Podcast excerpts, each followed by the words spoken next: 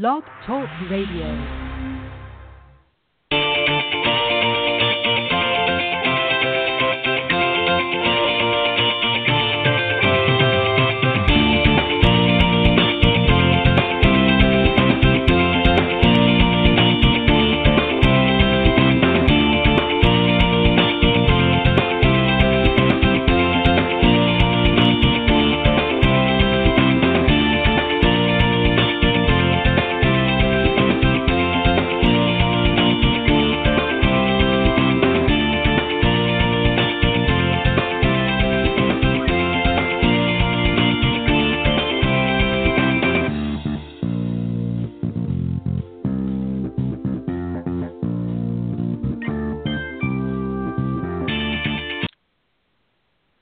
Good evening, everybody, and welcome to Golf Talk Live. I'm your host, Ted Odorico, and glad you could make it this evening. Um, this is going to be, as I've uh, mentioned over the last day or so, this is going to be the last show for uh, 2016. I'm going to be winding down uh, for the holidays uh, coming up in just a few weeks, and then we'll start the show back up in January. But thank you for joining me live uh, this Thursday, December 8th. And uh, as I've always mentioned on the shows at the beginning, I've got a great show for you. I've got two of uh, two of my favorites that come on the Coaches Corner panel, uh, John Hughes and Pete Buchanan, who I'll bring on here in just a moment. And uh, a little bit later in the show, I'm going to be joined by Byron Casper. Uh, Brandon Stooksbury was going to be joining me the second half of the show as well, but unfortunately, uh, some, something came up last minute, so he's not going to be on the show uh, this evening. But Byron Casper and possibly another gentleman is going to be joining us a little bit later on. So uh, make sure you stay tuned for, for the second half of the, the uh, broadcast tonight. Um, but uh, as always, we're live uh, Thursdays, unless otherwise stated, from 6 to 8 p.m. Central, and that's 7 to 9 uh, Eastern Time for those of you on the East Coast. And uh, quickest way to, to find the show is go to blogtalkradio.com and type up in the search key Golf Talk Live, and that will take you to the live broadcast on Thursdays. And for some reason, if you can't join us live, uh, just go to blogtalkradio.com forward slash Golf Talk Live and just scroll down, and you will see the on demand section and that has all of the uh, shows, of course, that are archived and recorded previously. So um, you can get us either way, live or or the archive version, whatever works uh, for your uh, convenience. And don't forget to go to Stitcher.com or iTunes.com. It's also available on those two networks as well as podcasts. So uh, make sure that you do that. Always would love to hear from you guys and get some feedback during the live broadcast. The number to call in is area code 646 716 4667. Uh, or you can email questions or comments to me personally at ted.golftalklive at gmail.com. And of course, I update on all social media. Uh, Facebook, of course, uh, the show is updated every week on that, as well as Twitter. Uh, Twitter, sorry, my Twitter handle is Ted and Buck, uh, CEO. And CEO, of course, is in capital letters. Uh, but again, thank you for joining me live tonight. And we're going to have, uh, because it's the last show of the year, we're going to kind of have some light conversation. We're going to talk about a few uh, key things that I want to bring to the guys' attention. But uh, let me let me introduce my my two good friends that are coming on the show tonight. Starting off with John Hughes. Of course, he's a PGA Master Professional here in the Florida area, and he's also the Vice President of the North Florida PGA section. And he was the recipient of the 2013 PGA of America Horton Smith Award. And he's also ranked in one of the as one of the top 30 instructors uh, in Golf Tips magazine. So make sure you check him out there as well. Uh, and also uh, joining uh, the panel is uh, on Coach's Corner tonight is Pete Buchanan. He's been on a on the show many many times as well, and one of my favorites. Uh, he's the founder and director of instruction at, and owner of Plane Simple Golf LLC, which of course we've mentioned before houses the Plane Simple Golf circuit and Simple Swing repeater training brace. And he's got well over 30 years of teaching experience as well. And we're going to talk to you tonight and see if we can help a few of you last minute uh, golfers before you wind up for the end of the season. Um, guys, welcome to the show. Great to Thanks be here. For having Thanks. Me, All right, appreciate it. Um, and, and, as always, guys, uh, I, know, I, know, we're getting ready to, to, jump into the holidays here in just a few weeks, so and everybody's uh, got Christmas on their mind and and uh, trying to get some last minute uh, things ready for that. And and uh, obviously we've got other projects that we're trying to get finished off before the year closes out as well. So I know everybody's uh, busy, and as I've said many times before, guys, I really appreciate you guys uh, giving of your time and coming on here. Uh, I know it's not always easy. Um, I, I want to ask just a, just a few questions, and then we'll we'll kind of just have some light conversation tonight, as I said uh, on the panel discussion. But uh, and and Pete, I'm going to start with you, if you don't mind. I want to kind of get into the, I guess, the heads of, of, of golfers, if you will, and whether they're playing a club championship or whether they're a little bit more uh, assertive and, and, maybe playing on a mini tour somewhere. Um, what's what's a player's mindset? Do you think coming into a tournament? What are most players thinking about when they're coming in? Obviously, they want to win, um, but what's some of the things that they do mentally to prepare for an upcoming tournament, and what uh, what should they for some of our amateur golfers maybe playing in their club championship? What are some things that uh, that they might want to uh, think about before they're com- you know as they're getting ready for the tournament? Well, I think first and foremost, I'm I'm pretty sure they're hopeful they're going to play well. Um, I think sure. everybody looks forward to, to playing well in a tournament. Um, I would hope that uh, the golf course they're playing, they've had a chance to look at it. They've had a chance to go through the holes and set forth a game plan as to you know how they're going to play it, uh, know where their strengths and weaknesses fit the different holes that they're going to play, um, understanding their game as they're coming into it. You know what shots they're performing well, which shots they're not performing well. And I always tell the guys, I don't want you to play negative golf, but you know there's if there's a shot you're not performing very well and you can avoid it, just avoid it. Um, you know, we always try to get all the shots going, but you know, different times of the year you play different. But just a, a good, positive mental outlook, uh, a way to look at, uh, you know, the golf course in its entirety and how you're going to play. Um, you know, I, I always think a game plan is always the best way to do it. And then just making sure that you know, as you've led up to it, that you've prepared, you've you practice, you know, a lot of the short shots um, those are under control. You know what's going on, and, and above all, just making sure that you're going in with a you know a good positive attitude and, and looking forward to going in and putting on a good show. Well said. Um, John, let me just ask this and, and, just reframe it just a little bit different, uh, or, or, maybe just one-sided for a second, and then and then I'll let you uh, answer in, in, its entirety. But um, I want to focus on particularly some of the, those that maybe play in their their uh, their local club championship you know they're they're playing their course very regularly, so they they know that the course conditions and that. Uh, if you were working with a, a member of a club uh, and they came to you, John, and said, okay, you know I've got the the club championship coming up in a in a month or so's time. You know I could really use some help refining my game and that. What advice would you give them based on on my earlier question, and what would you do to help them prepare for that uh, for that championship? Well, it's no different for the average person versus the professional player or the one person aspiring to be a tour player, the difference uh, in how you prep is the time commitment involved. What Pete said, I'd probably take everything that he's saying and just put it into the context of of what the average person could do within a time frame. Coming a month ahead of time, so long as you're committing some days each week prior to that club championship or the member member or whatever it happens to be, you're you're well ahead of the ball game so long as you're staying mentioned. Uh, a lot of on course, believe it or not. Most people want to fix their swing, become better ball strikers, right. and it's it's not necessarily the case based on the amount of time you have versus say an aspiring tour professional.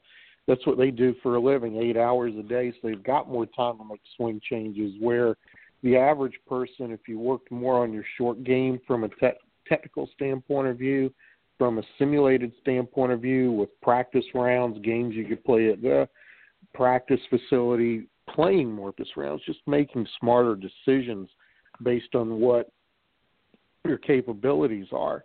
Uh, most likely, you're going to play at that same relevant level that a aspiring tour player would the difference being that time commitment. Yours is yours, and theirs is basically just swap jobs, and and that's really the difference. Uh, they're doing it for a living. You're not.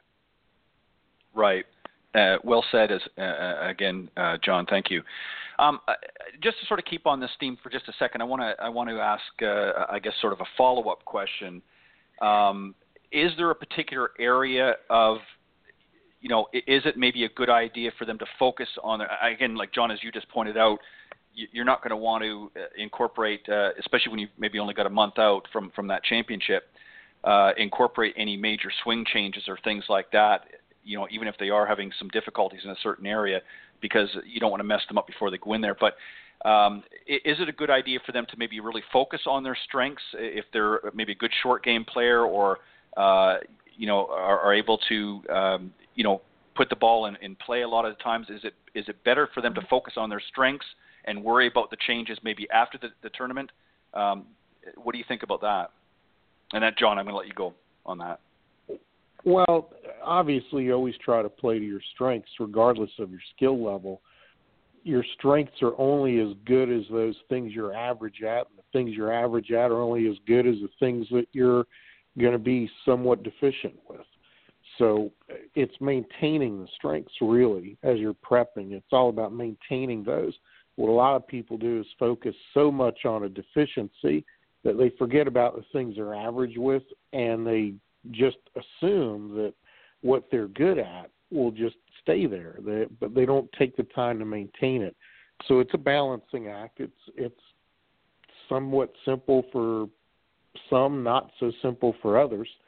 Uh, but so long as you're maintaining that balance of hey, here's my strength, I know what it is, and I'm playing to it, and you're just trying to bring the deficiencies up a little bit, maintain the average things you do, those little puzzle pieces fit in together nicely, you're going to have a good tournament so long as you're making good decisions. Uh, when you focus too hard, especially with not a whole lot of time involved to make a swing change, as Pete could attest, uh, there's probably players he and I both work with on an individual basis that even with six, eight hours a day of committed time, it takes three, four, five, sometimes six weeks for this swing change, quote unquote, to repeat itself in the heat of battle. And that's truly the right. case. It's not about fixing it. It's got to be time tested, warrior tested. So when you're in that heat of the moment, it's going to repeat for you. Right, right. Yeah, I, I agree exactly with with that. Um, Pete, let me ask you something. Uh, and again, uh, sort of staying on this theme for a second. Yeah, this past weekend, of course, we we watched uh, Tiger come back uh, in in uh, in his tournament in the Bahamas, and uh, you know a little slow to the gate on the first round, but but came back and, and shot a 65, uh, and then I believe a 70. And I didn't get the fi- the final round, so I'm not sure. But I know he was he was uh, you know certainly up in the leaderboard uh, you know throughout the tournament, uh, considering this is really his first main tournament that he's back in been back in uh, and playing for a while. Um, if you were to sort of, and I know it's difficult, we can't get into Tiger's head, but what do you think that is going through his head at this point, knowing that he has not been playing for for uh, at least 15, six, what 16 months uh, competitive golf? What do you think is going through his head at this point? What do you think he's he's focusing on, uh, or what, in your opinion, do you think he should be focusing on? Well, if I know Tiger, he was probably trying to win. I mean, that's the way he is. I mean, sure. he isn't going to anything unless he thinks he can win it. Um, but you know, he made 24 birdies. If I'm not mistaken, he led the led the tournament in the number of birdies.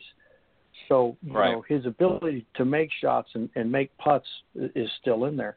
The only problem is I think he made four doubles, so that doesn't help. Mm-hmm. But um, you know, I think his mindset was probably, you know, I'm I'm just glad to be back out here. I mean, he made a yeah. one quick when they asked him what his goal was. He said he wanted to break into the top thousand, which I thought was hilarious. Um, you know, in the rankings.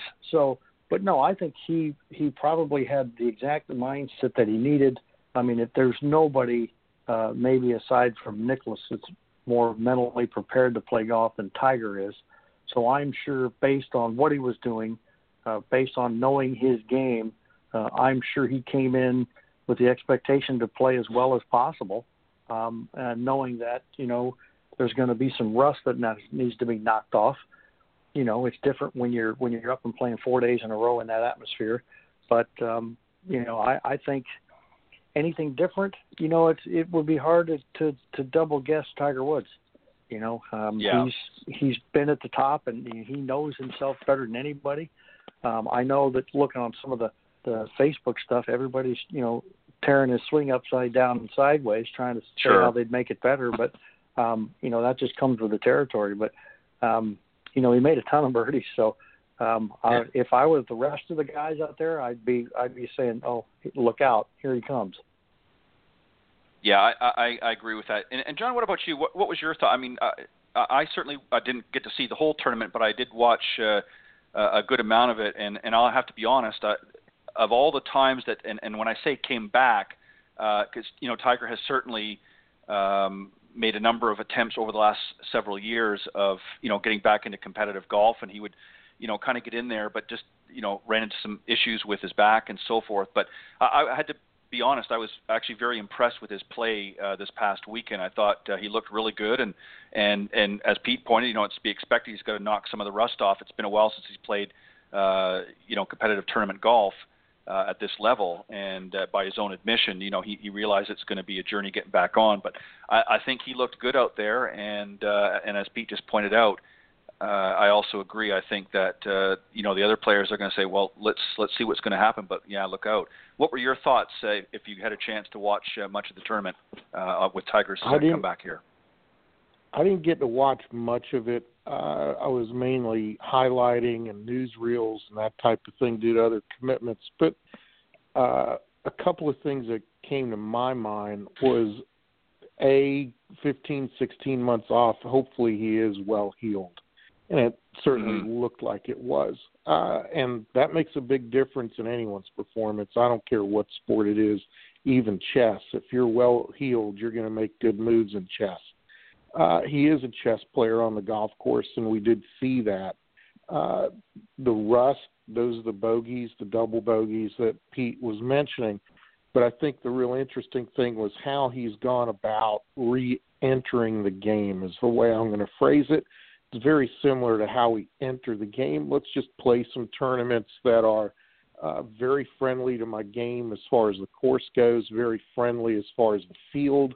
Uh, let me build a little bit of confidence in what I'm doing, and let's get the game back to where it was and, and take a very logical, very strategic approach to it. It, it wasn't. It's just not. Uh, hey, he played four good rounds and he scored and made 24 birdies. I, I think this is part of the overall plan, similar to him in the late 90s joining the tour. Uh, it was very yep. strategic. He was on a fast track then and was 20 plus years younger. Uh, so taking that into consideration, I think what you saw was his preparation to get back into Augusta uh, if he gets some uh, sponsor exempts or, or tournament exempts into the other majors and some of the other big uh, tournaments through the various ways that he has, I think that's what you're seeing. Honestly, it, it's one thing to perform, but as Pete said, he's there to win. I don't doubt he was there to win this week, but I think he's got sure. his eyes set on bigger prizes. Yeah, yeah, I would agree with that.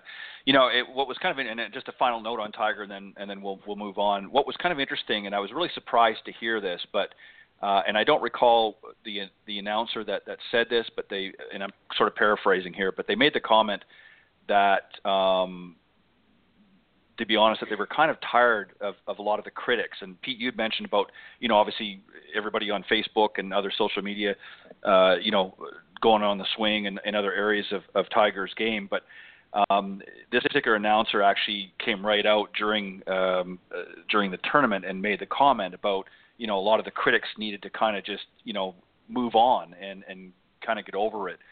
And, and I have to agree with that. You know, I, it's always great to see a player do well, and, and players uh, sometimes, uh, for whatever reason, whether it's because of personal issues or, or physical issues, um, you know, struggle with their game or, or have uh, you know have to to step away from the game, if you will, for a while. And obviously, Tigers had to do that um, for a multitude of reasons. But um, I'm just glad to see. For one, I'm glad to see him back. Uh, you know, I hope he does well. And uh, you know, whether he you know beats at this point whether he beats Nicklaus's uh, you know uh, record of majors or or just gets out there and has some fun and and gives it his best. Uh, I'm happy for him. I, I hope he does well, and I think he will. Um, and, and and unless either one of you have another comment or two, um, we'll, we'll move on. Okay. Well, just with that, I mean, it, watching some of the telecast, I mean, he was having fun out there. He was laughing and horsing yeah. around with the guys, you know, and that's a totally different you know uh, Tiger Woods that you're seeing, and I, and I think that in itself shows that he's comfortable with where he is. Yeah, yeah, I agree. The other thing too, just and, and I know I said that was the last point a minute ago, but I'm going to make one more because you you brought one to light. um, two things that I would make note of. Uh, number one, he I noticed that he had slimmed down a little bit. He's not quite as bulked up. I mean, certainly he, he looks fit. Um, and I don't know whether that was intentional or just a, a byproduct of, of maybe some some different fitness routines that he's working through now uh, in lieu of you know his his back issues. Um, but he looked you know in good shape, but he looked a little slimmer than than what I've seen him. Um, but you're right. He, I think what I noticed this time with him coming out and playing, as opposed to you know a few years ago when he was sort of re-entering, the, as John put it, in, into the game. Uh, there just looks to be a, a more upbeat attitude in his personality and I think that's going to serve him well. I think he, not just the physical part, but I think mentally, I think he's ready to come back in. And I think maybe earlier attempts he wasn't quite mentally there. He might have thought he was, but I, and I'm only guessing, of course, but uh, that was the impression I got. But anyways, um, I, I want to talk. And I know we've touched on some of these before, guys, but I just thought, as I said, this is the last show of the year. It'd be kind of fun just to get some thoughts in people's mind as they as they get ready for the holidays. But I, I want to talk about, and it's not just applicable, of course, to the majors, but uh, you know everybody gets uh, gets on the green, and sometimes you're dealing with some fast greens. So, so John, I'm going to jump to you here first on this one. But uh, is there a special technique that that uh, that you've uncovered or that you try to instill in your students uh, when they're faced with some fast greens? What's uh, what's I, the way to best handle those? I would quite honestly, I, I recommend to all my clientele, regardless of skill level, that it's probably in your benefit to learn to putt fast greens because it's easier to adjust to the slow ones. Uh, most people, as you're indicating, when they get on fast greens, they're all freaked out. Uh, yeah. they, they don't know how to accelerate the putter through the zone, even though that's what it requires. They're decelerating so there's multiple times that if the greens are slow where I am, I may bring them, say, into the cart barn and putt on cement. Believe it or not. Yeah. Uh, right. The the faster the green, the more control you're going to learn of your stroke and and of yourself and of your distance control. So when you're when you're faced with something fast and you've trained on something fast, it shouldn't be a surprise to you from the going the opposite way, uh, going slower, there's multiple things you can do to hit putts longer. Uh, I know there was a course, I'm not going to name the course, but I went from bent grass greens at a private club averaging 11 to 12 daily on the Stimpmeter to a private club mm. in a different region of South Carolina that was Bermuda and a different clientele, which was over 55 years old, and it rolled at six, and it just mm. it hmm. threw me for a loop for quite a while. And I wow. tried everything, and I had to really think about this, and I made it much simpler for myself after a couple months. I bought a heavy putter. I bought a heavier putter than I did because what I was finding is I was jeopardizing my stroke by trying to hit it harder, hit it firmer, and then when I'd go visit the people on the fast greens, I was all screwed up. So I think what you're really trying to do is is no matter what the speed is, find a stroke that you can be comfortable with, you can maintain, preferably in my opinion, on faster greens, to where when you go to slower greens, you can go to a little bit heavier putter. If your swing's getting too big, the bigger the swing gets, the more likelihood of error. Uh, as far as that goes, you can maybe put a little bit more weight on the front foot to help the acceleration of your right. putter. There's probably again, bottom line is that putter's got to accelerate through the hitting zone. Uh, and if you're training that way with faster greens, it's easier to understand on a slower green how that acceleration works. Where most amateurs, most weekend warriors, when they go from slow to fast, they've got no clue how to accelerate that putter. They're actually doing the opposite, and that's where they're uh, prone to errors come into play. Right. Yeah, and and you know, putting is is really such a personal thing. I think it's it's different than really any other part of the game because you know, as we've seen over the years, you know, you look how Nicklaus putted. You know, he had a very open stance. You know, he had his left foot drawn back, and he kind of almost got his his you know his eye behind the ball um, as opposed to really over it, just to kind of see that that line. And of course, mm-hmm. keeping his his uh, hips and, and whatnot open uh, allowed him to, as you said, John, to, to sort of accelerate through and make sure he got the club face through. Um, Pete, as far and without obviously getting repetitive here, um, you know, there is a lot of. Uh, I think the putter is next to the driver is probably the other uh, piece of equipment that that there's so many variations out there. You know, you've got your blades, your mallets, and, and others. Uh, is there is there a, a product out there, and I don't mean from a manufacturer, but a style of putter out there that that you found personally that that works uh, or is conducive uh, on uh, on faster greens that you found more successful with that um, or, or, feedback from your students is that uh, is that something that makes a difference uh, the equipment well I think it can I'm you know first of all for me from a putter when I set it down it has to be something that that you know looks good to me but also something that I can set down square it's really important, mm-hmm. and I don't really care what the putter looks like, but I need to be able to set it down square to the line I'm looking at. And as long as I can do that, you know, I'm pretty good with how the putter's set up. I think lie angle is critical in getting the right lie of the putter so it sits relative to the ground the right way. Um, John made some great comments on different weights of putters on different speeds of greens, and that can make a big difference for sure. Um, so yeah, I, I think the setup of the putter is is really critical. Um, you know, just to, it, as funny as it may seem, you know, you need to learn how to roll the ball properly. And people think right. that's funny sometimes when I say that, but if you're not rolling the ball properly, you're never going to be a good distance putter.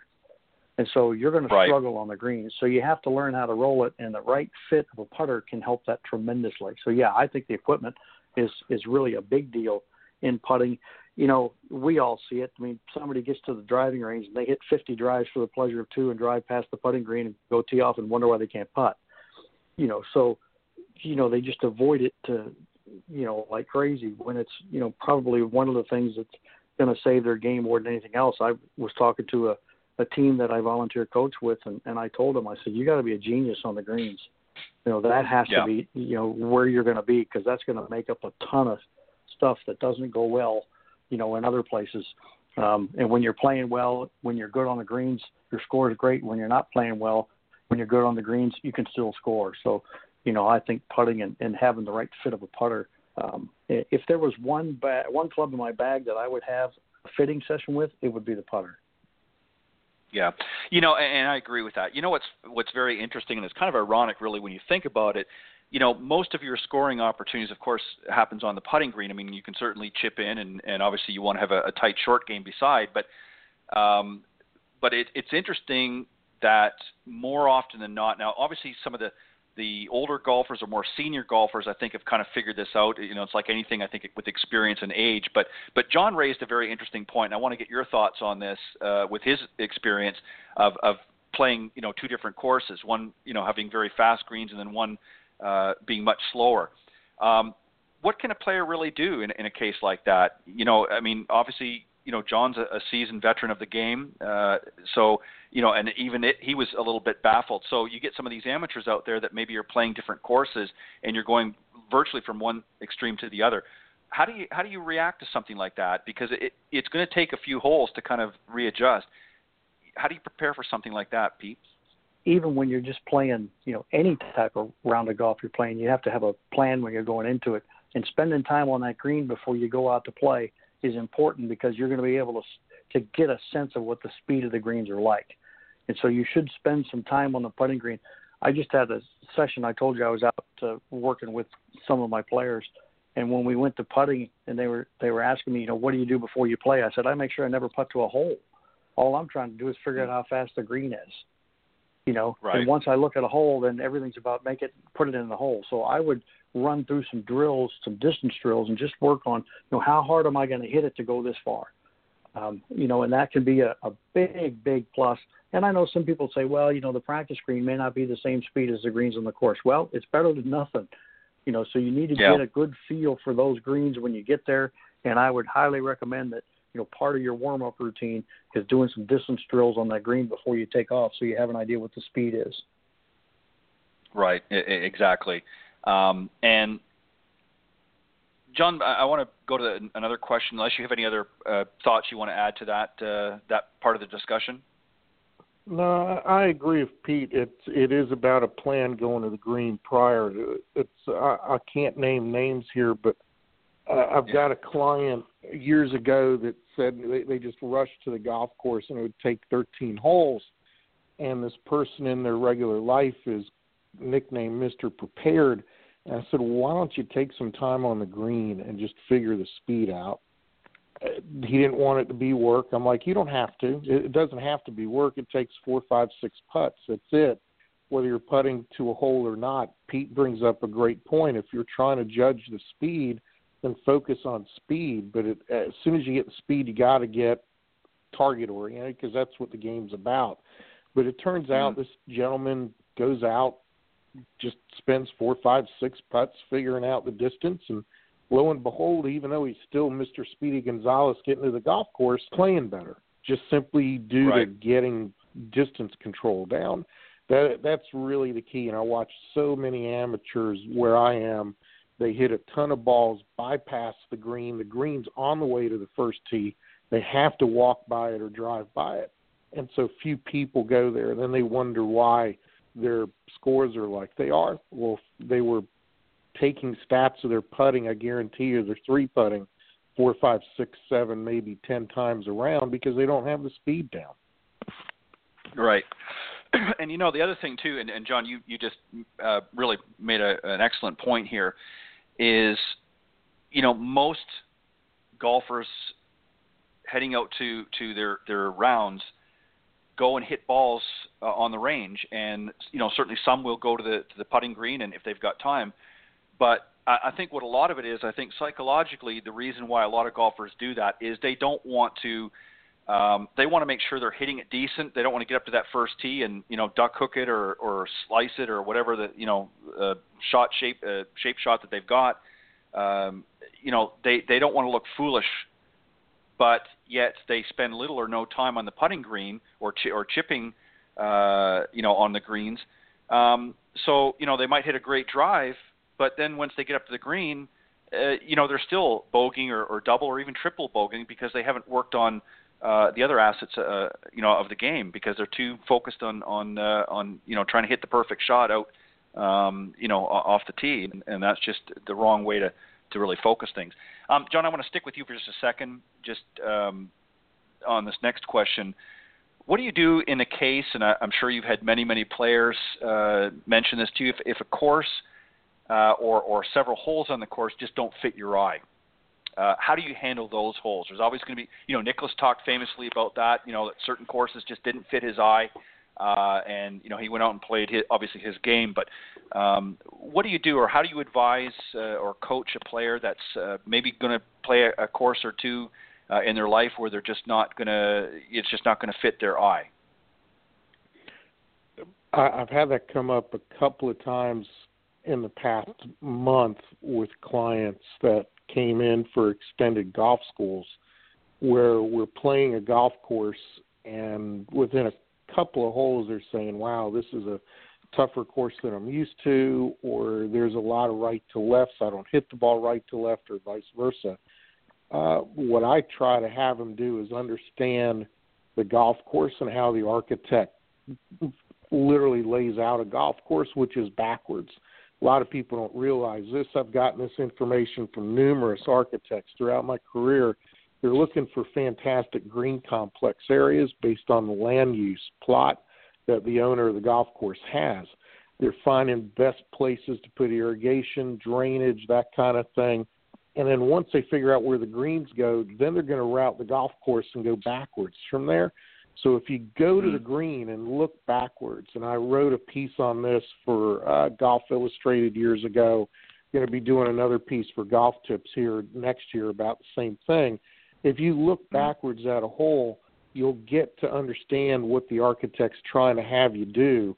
So now all of a sudden, let's say you hate looking at right to left shots, uh, you go ahead and play the hole. You're looking backwards. All of a sudden, it becomes a left to right backwards and you get to right. understand where th- everything that was in your eye that was making you feel visually uncomfortable most likely has disappeared. Uh, bunkers, right.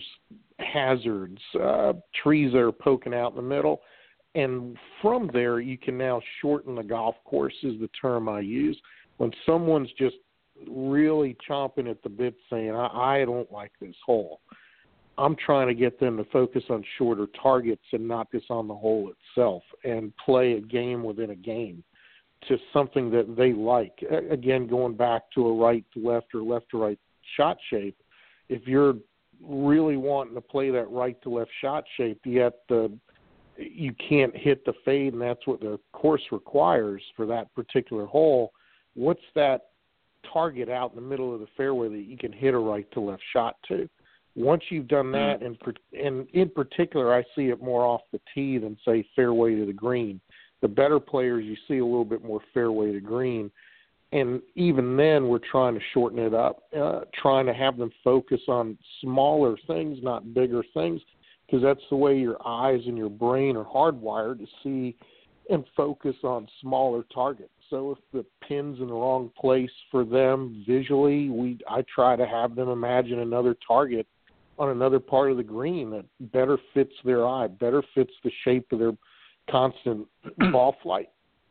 And it makes things easier. Even for the high handicapper, it makes things easier because now you're making – say a par four or par five, four or five different compartments of the hole right. versus the entire hole itself.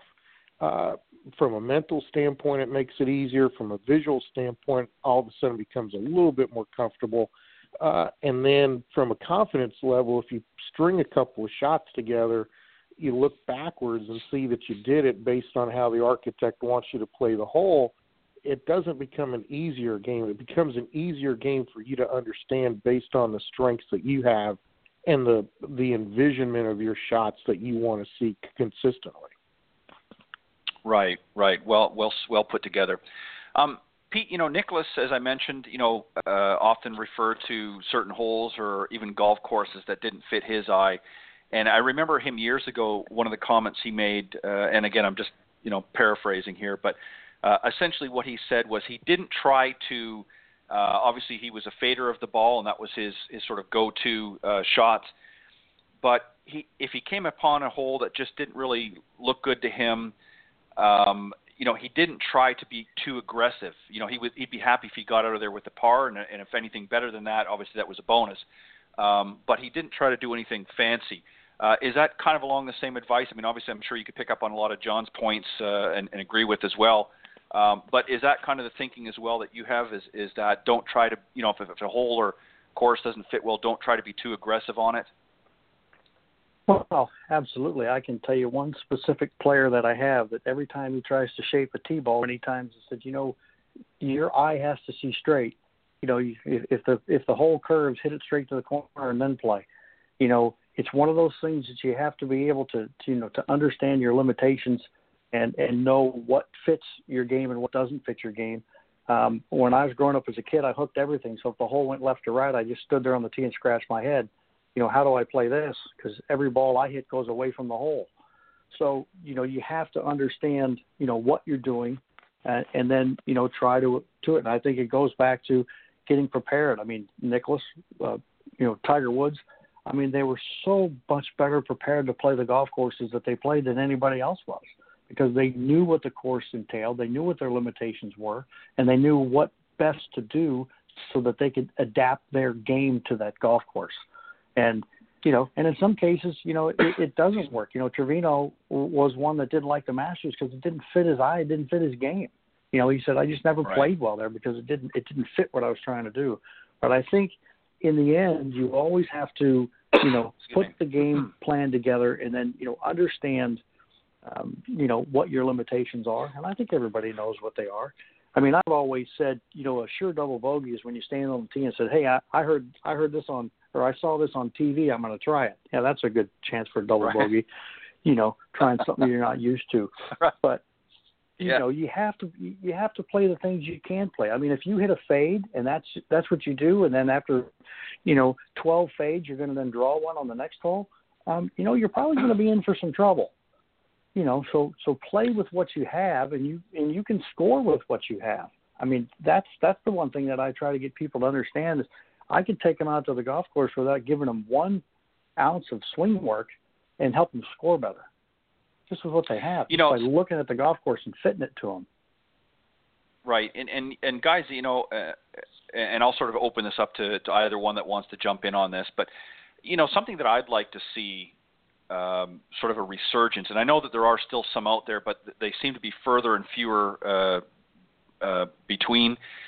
Um, I used to like some of the old executive, what they used to refer to, or, or I refer to as uh, executive courses, and I know there are still some out there, but um, you know, what we're seeing now, and or have been for the last you know decade or so, is a, a lot of these you know monster courses that were just extremely long, and I would love to see more uh, executive courses out there and allow people to to go and really work on their game there um, before they get out. And, and the reason why I say this is, you know, you're pretty much dealing with with obviously all par threes in most cases are very very short, and I mean very short par four if there is a few on there. Um, but it it really caused people to focus on um, the shorter aspects of their game, and it was easier and more attainable to to make a par. And I think because a lot of people get out there and they get on these holes that are 500 and whatever the case is, you know, even if it's a par five, and they're so long and they just don't have the game for it. Uh, and they're they're struggling out there, and I think it just sort of deflates their their ego number one, but also uh, they just don't have the ability on some of these longer courses. And I think that this would be a good way to to maybe help build some confidence. Um, any thoughts to that, guys? Maybe having more executive courses, and I think it would also be uh, more fun for entry level players uh, that maybe haven't played a lot of golf uh, to start out on, on an executive type course. To- totally and agree, and I'm going to hit this. I'm going to hit this three pronged. I, I was I'm I'm very fortunate that I served the members of North Florida as an officer, and because of that, I go to the annual meetings of the PGA. And this year, Jack Nicklaus was our keynote, and he basically said, you know what, we we have outdistanced the game to sort of paraphrase what he said there that between right. the ball and people absolutely insisting on courses being 7,000 yards we're yeah. we're we're baking people out of the game literally uh they they get so heated so frustrated that people just leave whereas when he was a kid, when he was brought up, Scioto wasn't very long. It's been renovated a couple of times to get to 7,000, but that's what you started on. And there's tons of great places like that. There's a famous theme park where I am that has a nine hole executive course that's absolutely wonderful to play that I recommend to my absolute beginners to go play all the time.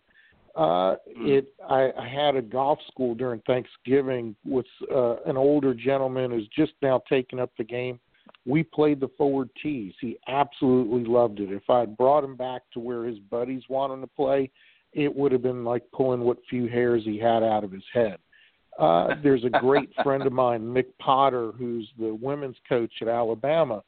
Uh, I met hmm. him when he was the men's and women's at Furman, and he used to bring – the teams over to the course where I was employed, and he'd have the men play the forward tees in preparation for tournaments, and he would change the par, but he'd place emphasis on the scoring, exactly what you're talking about, Ted. So, right. you know, the three different phases of this are whether you're a beginner or an absolute fantastic player, playing those forwards tees can not only be fun, it can be a challenge based on how you go about preparing your mind for that challenge. Number one, number two, play the tees that that are built for you, and don't buy into the marketing of you got to hit a something 300 yards. How many people can really do that? Let's be realistic. Right. Let's be realistic with your skill level and put yourself on those tees that make sense for you, that you can have fun. And number three, you don't have to play the back tees because everybody's cajoling you into it. Go play the tees where you're competitive. That's why there's there's a handicap system. That's why there you take your index and apply it to a chart at the golf course so you can make a fair game. Uh, there were seniors yeah. at this private club that I'm talking about. They would they'd have fits because they were playing the forward tee, yet they were giving strokes to the guy playing the back tee. Yes, it's a much tougher golf course, but move even more forward. You can give this guy enough strokes and move him back enough where it's an even it's an even game. At the end of the day, right. you're you're going to be within two or three strokes of each other. it's uh, I've always lived by this. You've heard me say this before. Mm. I have fun or I change what I do, and this is a perfect example of it. Change the tees. Play the tees that best represent your skill level where you can have the most fun. You're exactly right, and, and Pete, I'm going to obviously get you to chime in here for, in just a second. But you know, I had a conversation with a gentleman the other day, about two days ago, and we were talking about this very thing. And he said, you know, and he's uh, 72, uh, still pretty fit, and you know, he was a former bodybuilder, and uh, so he, you know, he's still got a, a pretty good frame on him.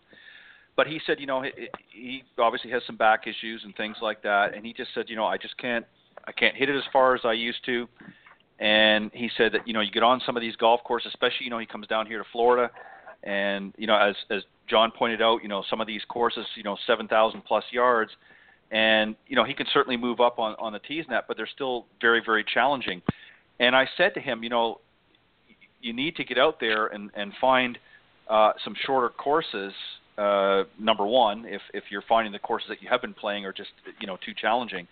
Um, but he said, you know, he remembered used the same thing as I do, is playing, you know, when he was younger uh, on some of these executive courses, and he had just as much fun as he did playing, uh, you know, some of the resort courses. And again, we're not trying to knock the, uh, you know, some of the resort courses and that, but they are, uh, as you pointed out, John and, and Pete, I'm sure you concur. Uh, it's causing a lot of a lot of people, or has caused a lot of people to drop out because it's just it's too hard for them. They just are not enjoying it. And they're not having fun. Um, Pete, what are your thoughts on that? Oh, I agree wholeheartedly. Um, we have a golf course just down the road from where I live, 18 hole regulation. There's a nine hole par three course. Uh, the shortest hole's 80 yards and the longest one's 145. And it, sadly enough, there's not a lot of people on it. And it's one of the best places you could possibly go to work on your game, not only from a short game standpoint and scoring, but also from just learning how to be out there with those smaller holes. Uh, my daughter started playing this summer, and that's where we started. I took her out there. She had a blast out there. You know, just didn't yeah. feel so intimidated that you know the holes are so long. You know, and they get out on those long ones and they hit four or five shots and just pick up their ball and they get discouraged like you're talking about. So yeah, I I yeah. agree that you know you know, from a regular golf course standpoint, I've always told everybody, you know, I, I always challenge the members when I was back home. I said, move up to the front tees and don't move back until you can shoot par you know stay up. There. Right. You know, you're you're equating it to a shorter golf course. I'm I'm just trying to get you to you know play better, move up. There's nothing wrong with moving up. You know, I've always said too, if a tour player came to this hole, they'd hit a driver and a seven iron. Find a tee box where it's the same for you. If you want to try to play right. like a tour player does. You know. Right. And, exactly. And I know the distance factors out there, and, and everybody's talking about, you know, in today's instruction, we fight it all the time. I want to hit it further. I want to hit it further. I want to hit it further. You know, and and I'm always saying, well, you're doing a pretty good job because you keep hitting it further away from the hole. You know, so right. why don't we get it so it goes toward the hole first? You know, right. and then then we can work on something from there. Um, but you know, to me, there's two indicators in the game of golf: what the ball does and what you shoot, what your score is. So start with the scoring right. shots. Get on those shorter golf courses. Find the par threes. You know, um, you know, if, if you can play at a at a time of day when there's not many people out there, drive up to the 150 yard marker and play from there. Yeah. You know, we always yeah, did that I with our new players when I was with the golf school. We just drove down there and we started from 150 yards out, just to give them an idea of being out there, getting comfortable, hitting shots, having some fun around the greens. You know, start the scoring shots from putting and chipping and pitching, and then move backwards from there. You One know, of the things to, I'll uh, add to what. Go ahead. Go ahead. No, well, go ahead. one of the John. things I was going to add to that, uh, and I think Pete will agree with this. Uh, my my game changed when I forgot about distance and was told make par on threes and fives, and the fours will take care of themselves. And it took me a little while to figure that out. It took me a couple couple holes because I was just bullheaded. I was stubborn and then realized, okay, I'm going to play the threes where I can make a par, and I'm going to play the fives where I know I can make a par. And then all of a sudden, my scores just dropped like rocks, like lead bricks. Uh, and it, it does go hand in hand and parcel with tee box positions. Uh, it, you're trying to play a par three from 200 yards and can't make a par. Go back to what Pete said. It, it wasn't meant for you to hit hybrid to the pros are hitting six iron. Move up to a box where you can hit six iron and you have a good opportunity to make par. It's it's basically I'm saying the same thing, but if you think about threes and fives as your par holes, not as birdie holes, just think of them as par holes, and let the mm-hmm. par fours take care of themselves. You'll be very surprised how quickly your score drops. Oh yeah, you're you're exactly right. You know, and, and just just a final uh, thought on that. You know, when I one of the reasons I really enjoyed, you know, uh, and this is I'm dating myself now, but probably going back about 30 years. Um, you know, a lot of my friends, of course, I played you know golf from a very early age, so I was you know a good player at the time, and and you know still pretty still can hold my own, but um, but I you know would play obviously most of the standard courses out there, and and at that time, you know, they only had basically three sets of tees. They had the men's, they had the you know the ladies tee, and then they had the championship tees. Now you know you can go there, and I'm sure there's courses. I think uh, John, you probably concur where you can actually get as many as six and even seven variations of, of tee positions. But um, but back then you only had that, and a lot of my friends that were not golfers um, were very intimidated because you know certainly, God forbid, they were going to not move up to the ladies' tee. Um, but that even from the men's tee was a challenge for them. And so I remembered, you know, there were a few executive courses around. So, you know, I would corral them out there uh, on a Sunday or, or a Saturday, and they had a blast because it was achievable for them. Um, you know, they they just couldn't play some of the regular course. They didn't play enough golf, but they enjoyed it on the executive courses. And you know, we used to go out there and make a, a regular weekend uh, deal of it. And I had just as much fun as they did, even though I w- had an easier time with it. Um, but they were feeling like they could be a little more competitive uh, with me than than on some of the regular courses, and they enjoyed it. Plus, it was cheaper for for them too, which I'm sure had something to do with it. But um, but I, I agree. I wish I you, know we would see more of that because that's a complaint I get. Is a lot of golfers just say it's just too hard. They're frustrated. The courses are too tough.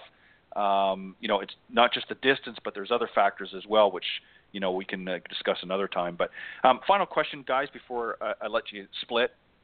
Uh, I see we're running close to our time, um, and uh, and Pete, I'll let you tackle this one first, then John, just some thoughts on it. Uh, it isn't important for a player, especially coming into a tournament. And this can be professional or, or even uh, a club championship. Is it important to come out of the gate quickly, or should you pace yourself?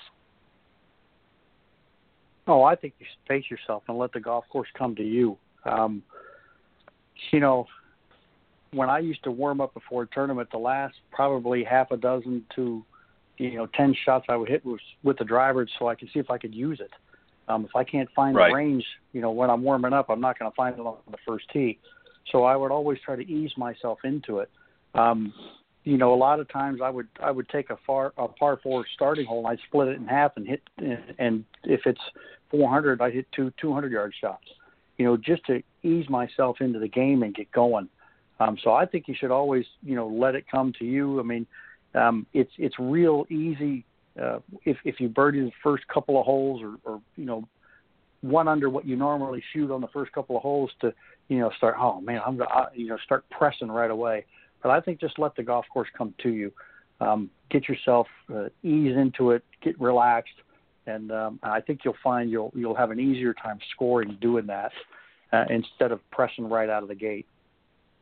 Yeah, uh, and and obviously, uh, certain things uh, I guess depend on the on the personality and and the the, the type. I mean, some people are, are very uh, highly competitive and they want to you know get going right away, but uh, others can be uh, you know have a more slower pace to the game. John, what are your thoughts on that? Uh, out out of the gate quickly, or or do you agree with Pete? Um, uh, pacing yourself is a, is a smarter play.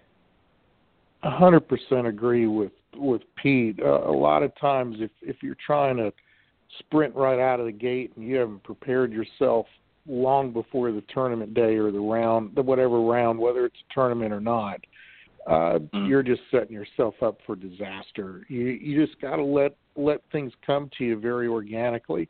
There are days you're going to hit driver fantastic and can't hit the broadside of a barn when it comes to a short iron.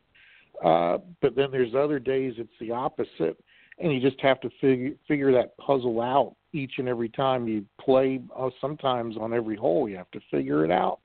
So if you've if you've got an expectation that okay, I can birdie the first three out of five, let's talk about it not as an expectation. Let's talk about it as a task-oriented process. Let's complete a task and complete another, complete another, and hey, if you make birdie, great, and if you don't, no big deal. You haven't hurt yourself. Allowing the game to come to you that way versus trying to force things. It, it it never works when you try to force nature. Never. It comes back to bite you. And golf's no different. If you just you don't have to be conservative and and lay up and bunt things down the fairway that way. Right. Play your game and and just let let the day come to you. Let the people you surround yourself with, whether by choice or not, let that happen let the atmosphere happen, let your skills happen. Uh, you get into a better overall rhythm that way. And what you find is when you need to press the gas a little, maybe late in the round, it's easier to do because you've walked right. in there with zero expectation other than let's do what comes natural. Yep, well said. And I think the other thing I would add to it as well is, uh, and, and I know you know, ultimately this is sort of the the, the main thought here. But um, you know, play your game. Uh, too often, you know, you get guys in a group, and uh, you know, maybe you've got uh, a, a golfer that that, like you said, comes out of the gate, steps on the gas a little bit, and it, it's very um, you know very common to see other players try to keep up pace with somebody else. You need to really focus on on your game and not get distracted, but let them play their game if they want to play more aggressive uh, right from the gate, then that's how they want to play. Uh, and even if you fall a few strokes behind them, uh, stick to your routine and stick to your game. Don't get you know fall into that trap because I think one of the and I'm sure you probably both agree that once you start adapting to somebody else's game, then suddenly the you know uh, your game kind of falls by the wayside because you're not playing uh, maybe necessarily to your strengths or or uh, uh, or handling uh, the, the course the way that you would normally handle it, you're now dealing it in the same manner that that person's playing. Would you agree with that, guys? Agreed. absolutely. And absolutely. on that note, yeah, well, on that note, guys, thank you for, for closing out the uh, the final coaches corner uh, panel discussion on uh, of 2016. Uh, appreciate well, as always your thoughts Ted. and input. Uh, appreciate it. Well, and, we certainly uh, appreciate having you uh, put this platform out there. I've said it before. I mean, it's a it's a great thing to have, and and it's it's a it's a, a really cool thing that you're doing. Well, I appreciate it. I And, agree. and just to let the, thank you, John and Pete, and I that's why I enjoy having you guys back so much, and, and I hope you'll be able to join in next year as well. And the, and the schedule for those of you tuning in that uh, have been on the show before, um, I'll say this to you as well. Uh, I'll be sending out the, the 2017 schedule for everybody to sign up for. So I hope uh, uh, John and Pete that you'll be able to jump in again uh, aggressively next year. And just on a quick note, I was starting to tell you guys before we went live um, something that uh, we'll be doing a little bit differently. Uh, we'll certainly have some of the great panel discussions that we've been having, but something I'm going to be adding into the mix throughout the months is we're going to have some uh, special guest speakers that specialize in certain areas uh, of the game, whether it be biomechanics or whether it be uh, maybe uh, people in the equipment side of golf or what have you, uh, are going to be joining in on the panel discussion uh, with their special uh, area of expertise to add a, a little different twist, a little different flavor to some of the discussion. So I think it'll be a, great addition to the Coaches Corner discussions, and we're going to have some more um, player involvement and also some great um, uh, amateur involvement as well. I've got some people lined up that, that want to come on and and uh, maybe have some help with their game. So we want to expand it a little bit for 2017. So I hope you guys can make it uh, in in the schedule next year. But in the meantime, again, John and, and Pete, thank you very much as always uh, for helping me to put together a fantastic 2016.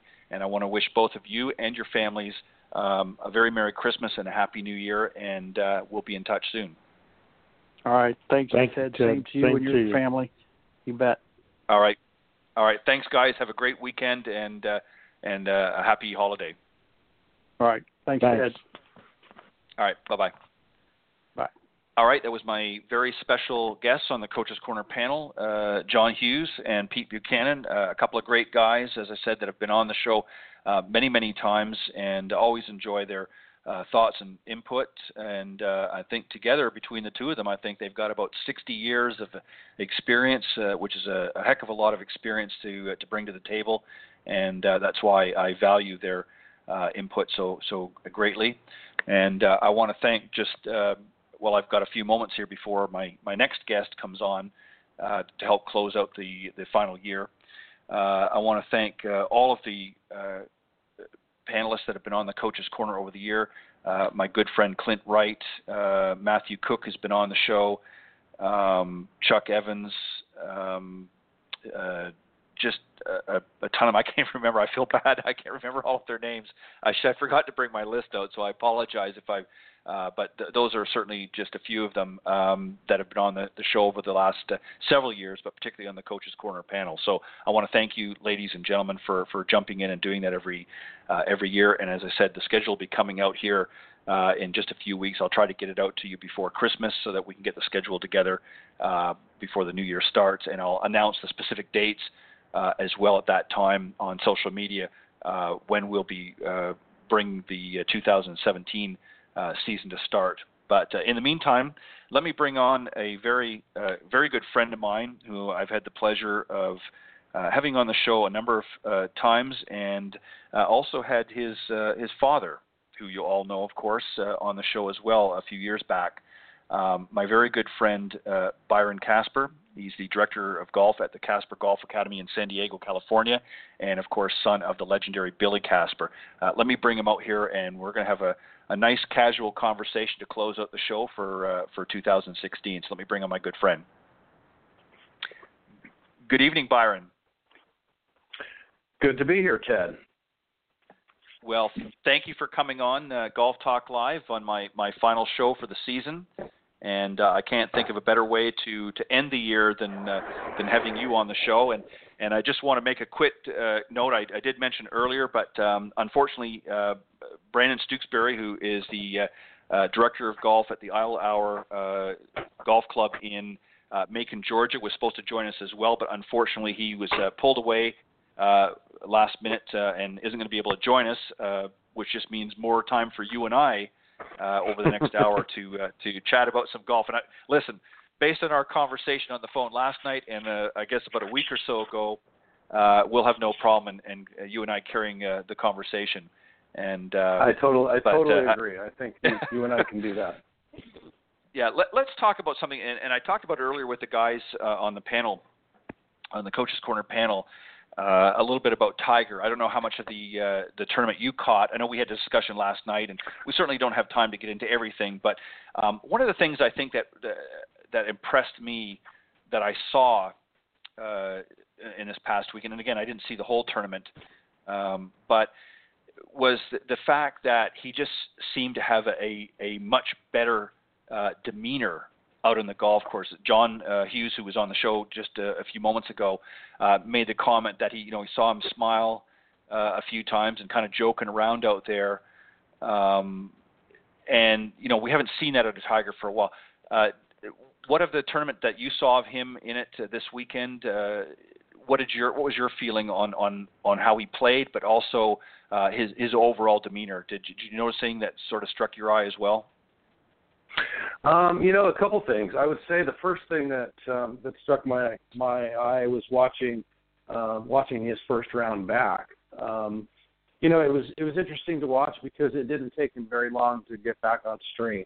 Um, you know, it was a little bit up and down, but you would have expected that um, from anybody. Um, and he, you know, he got his game back on stream very quickly. I would agree with uh, with what your colleague said that um, there were quite a few moments when he looked like he was actually enjoying himself. And yeah. uh, when was the last time that we saw Tiger enjoy himself on the golf course? You know, it's it's been a while, unfortunately. Right. So, um, so I think, right. think that that speaks very highly to his mental game, and um, and to the the place that he probably is mentally right now, which is why it's a great time for him to come back. If he can he can keep the injuries at bay and he's in a good place mentally, then um, then I see great things, um, you know, for him over the next few years. Right, exactly, and and that's why you know I, I mentioned earlier in the program, you know, I think this time feels a little bit different. Uh, you know, I've seen, you know, obviously, um, you know, Tiger was playing some fantastic golf, uh, you know, for for many many years, and then obviously you know some things in his personal life changed that in you know late Mhm. 2009, early 2010, um, which you know obviously we don't need to get into. Everybody knows about it, but um, but when he tried to come back, I think, and, and that's, I think we discussed last night uh, on the phone, was he, I think he tried to come back too early, and you could just tell. And even uh, uh, I think it was the following year when he tried to come back, and before really some of the injuries uh, started to happen. Uh, you know, his his mind just didn't seem to be there. You know, he'd go out there and hit some great golf shots here and there, but it just you could just kind of tell by looking at him, he didn't look like he was he was really on the golf course. Um, and and this time here, this past weekend, what I really noticed was he came and looked like he was ready to play, not just physically, but he looked mentally like he was refreshed and ready to play. Um, do you agree with that? I, I totally agree. Um, he did. He looked a little skinnier. Um, probably, you know, I'm just taking a guess, but he's probably do, been doing more cardio than than weights um, because it, he did look like he trimmed down a little bit. Um, he, uh, which I think personally, I think is going to add to his flexibility, which he needs, um, as we all need as we get older. But yeah, I think think he just looked looked happy. He looked. Um, um, uh, I would say he looked almost more happy than he did aggressive. And uh, you know, we've seen Tiger plenty of times being aggressive, um, but we just haven't seen a lot of that enjoying himself on the golf course again attitude. And and I love seeing that. I think it's great for golf.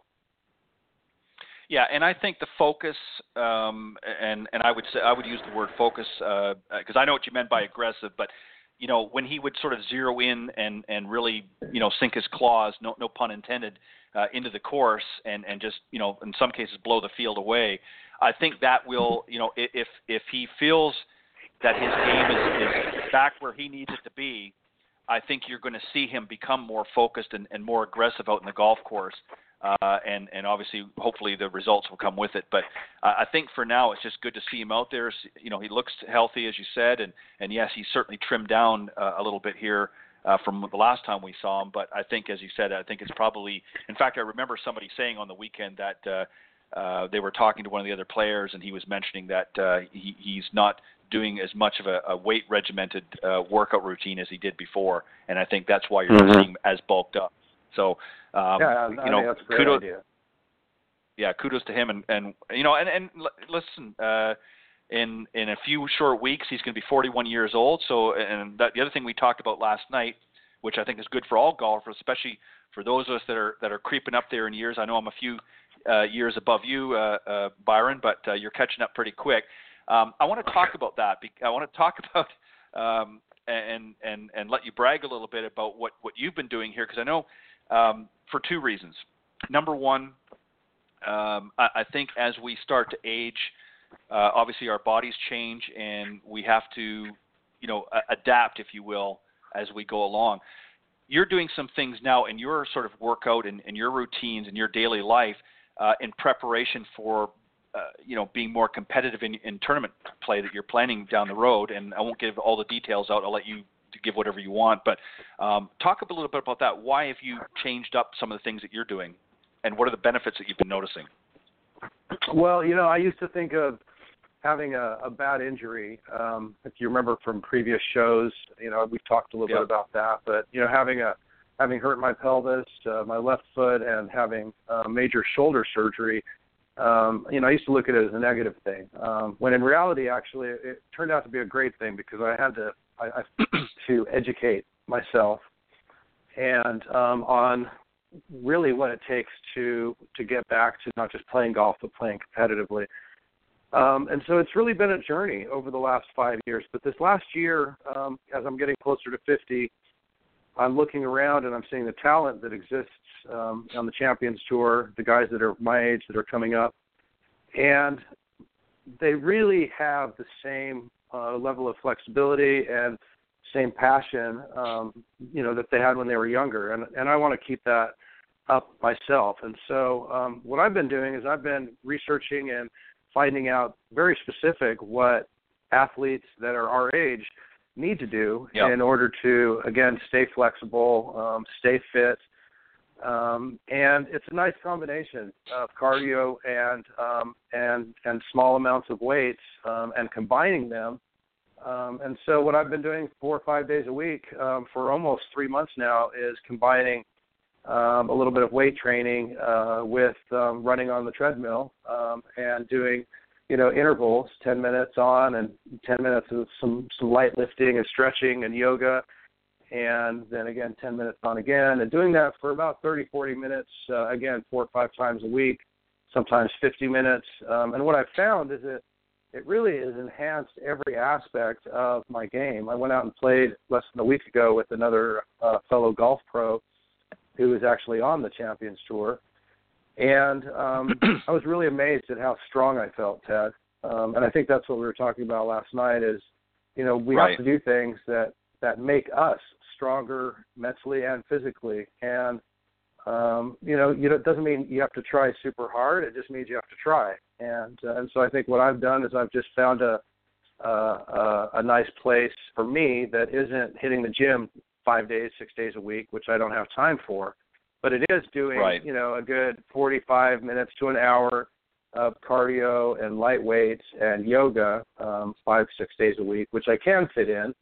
And Mm-hmm. um, all I can say is take it from me, fellow golfers. Um, you know, if you're 40 or or, or over, um, spend a month just trying to understand what it takes your body to be in its best shape, and you're going to see every aspect of your life improve, not just on the golf course, but every aspect. Sure.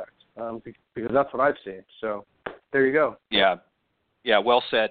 And and you know, an interesting observation that you made last night in our conversation in, in discussing this. Um, and I just want to go back to Tiger just real quick, and then then we'll move on. But um, you know, something that you said that that you noticed that earlier on when he was what I would say more bulked up, that you felt that it, was actually impeding his golf swing a little bit, that he wasn't really getting uh, into the positions he needed to be because you know his body was, I guess, in, for lack of better terms, was kind of getting in the way compared to what he was when he first came out in tour, where he was a little bit longer and leaner. Um, you know, he was able to get into those positions, and and I think that sometimes, especially for for for the guys out there that you know do more weightlifting and things. I mean, there's nothing wrong with doing some weights, but if you get too bulked up, it's certainly not conducive for a good golf swing because it, it does. Um, you know, if you get too bulked up, you, you're not going to you're going to lose some of that range of motion and flexibility. Uh, Is that a, an accurate statement? Do you think? Oh, I would say that's that's hugely accurate. Um, but also, I have to throw in this caveat because I, you know, I have two friends in particular that if they're listening to this, they're going to be kicking my butt later on. Um, because they they both are. one of them's a competitive bodybuilder, and I kid you not, at the age of 63, um, Wow. he he's kind of my idol because um, he looks like he's about 35 or 40. Um, but in saying that, and they both play golf, and in saying that, they do have restricted movements when it comes to how far they're able to turn. Um, and of course, those big giant lats get in the way. And um, and so yeah, there's of course there's nothing wrong with with hitting the gym or working out um, or lifting weights. Um, that's something that a lot of people I know do. What I'm saying is very specifically that if you want to have the best golf swing that you personally can have, then you need to combine two things. Absolutely, you need to combine as much flexibility as you as you can get, some strength. Doesn't have to be a lot, but if you can find a way to combine those two for for you personally, you're going to see enhancements in, in in your golf game that you never dreamed possible. Right. Yeah. Well, uh, I agree with that. Well said. Um, let me ask you something, just in, in, in sort of preparation um, for for getting out on the on the Champions Tour. Um, obviously, you're going to be working on a little of everything, but is there specific areas in your game based on how you're playing now that you're going to spend more time focusing on? And and if so, uh, why are you focusing on those specific areas? Are they deficiencies in your game that you're working on, or or you just know that it, by working a little harder in these areas, it's going to pay dividends when you get out on tour? You know, it's interesting. I um, I I, um, I work to answer your question simply, and then I'll go into a little bit more detail. Sure. Um, I work on exactly what my father um, told me uh, I needed to in our very last uh, playing lesson at Hobble Creek Golf Course in in uh, Springville, Utah. And um, that day, I I couldn't have been more on. I you know I probably wasn't 15 feet, 10 feet away from the pin all day long, but the one thing that I um, definitely needed to work on was um, uh, specifically uh, short around the green shots, um, and also putting. Um, and uh, you know, my dad being one of the greatest putters in the history of the game um, doesn't necessarily mean that's going to rub off. and right. um, and so and so you know, putting's very very much something that I think everybody needs to work on. But that's that's a shortfall in my particular game. Um, and you know, when you're trying to prepare for any competitive golf, but especially tour golf, as you know, Ted, um, it's very difficult when it comes to putting because the greens that we play on when we're playing in professional events are always two, three times as fast as the greens you end up practicing on at, at your local courses. And right. um, and so yeah, it, that's probably the more difficult thing to work on, um, other than just you know basic alignment and, and a nice smooth stroke. Um, but I think overall, preparing for um, for anything, especially tournaments, and here's some good advice for every golfer, and that is, you know, invest the time to understand within, let's say, 10 yards. If you're you're an average golfer, let's say a, a single digit handicap, let's say 10 yards, and if you're a, a, a 15 or 20, let's say 20 yards, but just have an idea within 20 yards as to how far you're going to hit each one of your clubs. And take a little notebook with you and write them down so you can refer to it when you're out playing golf because that really is the important thing. And that's what I've learned from leaving golf and coming back to it that is the hardest part is dialing myself in again to where um, it really is a matter of a, a foot or two as opposed to a few yards and um, and that's that's something that I think um, I'll be working on along with fitness um, and my mental game um, and putting, of course, uh, over the next 18 months. So perfect. Um, now I want to ask you about um, going into tournament golf here for a second. I'm going to ask from the the viewer's perspective, and and if you were advising a student or a friend that, that is going to a tournament, now I'm not referring to watching it on TV because obviously with editing and that you can't see everything.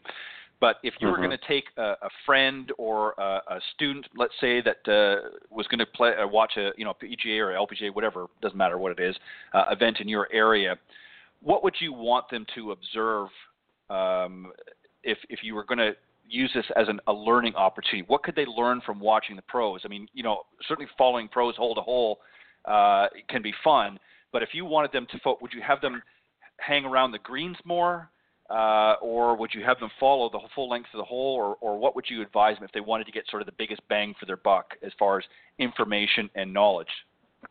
Well, you know, it's interesting. I've actually done that on two different occasions at uh, the Masters and also at the uh, Ryder Cup at the Belfry um, in the early 2000s. I think it was 2002, if I'm not mistaken, or perhaps three.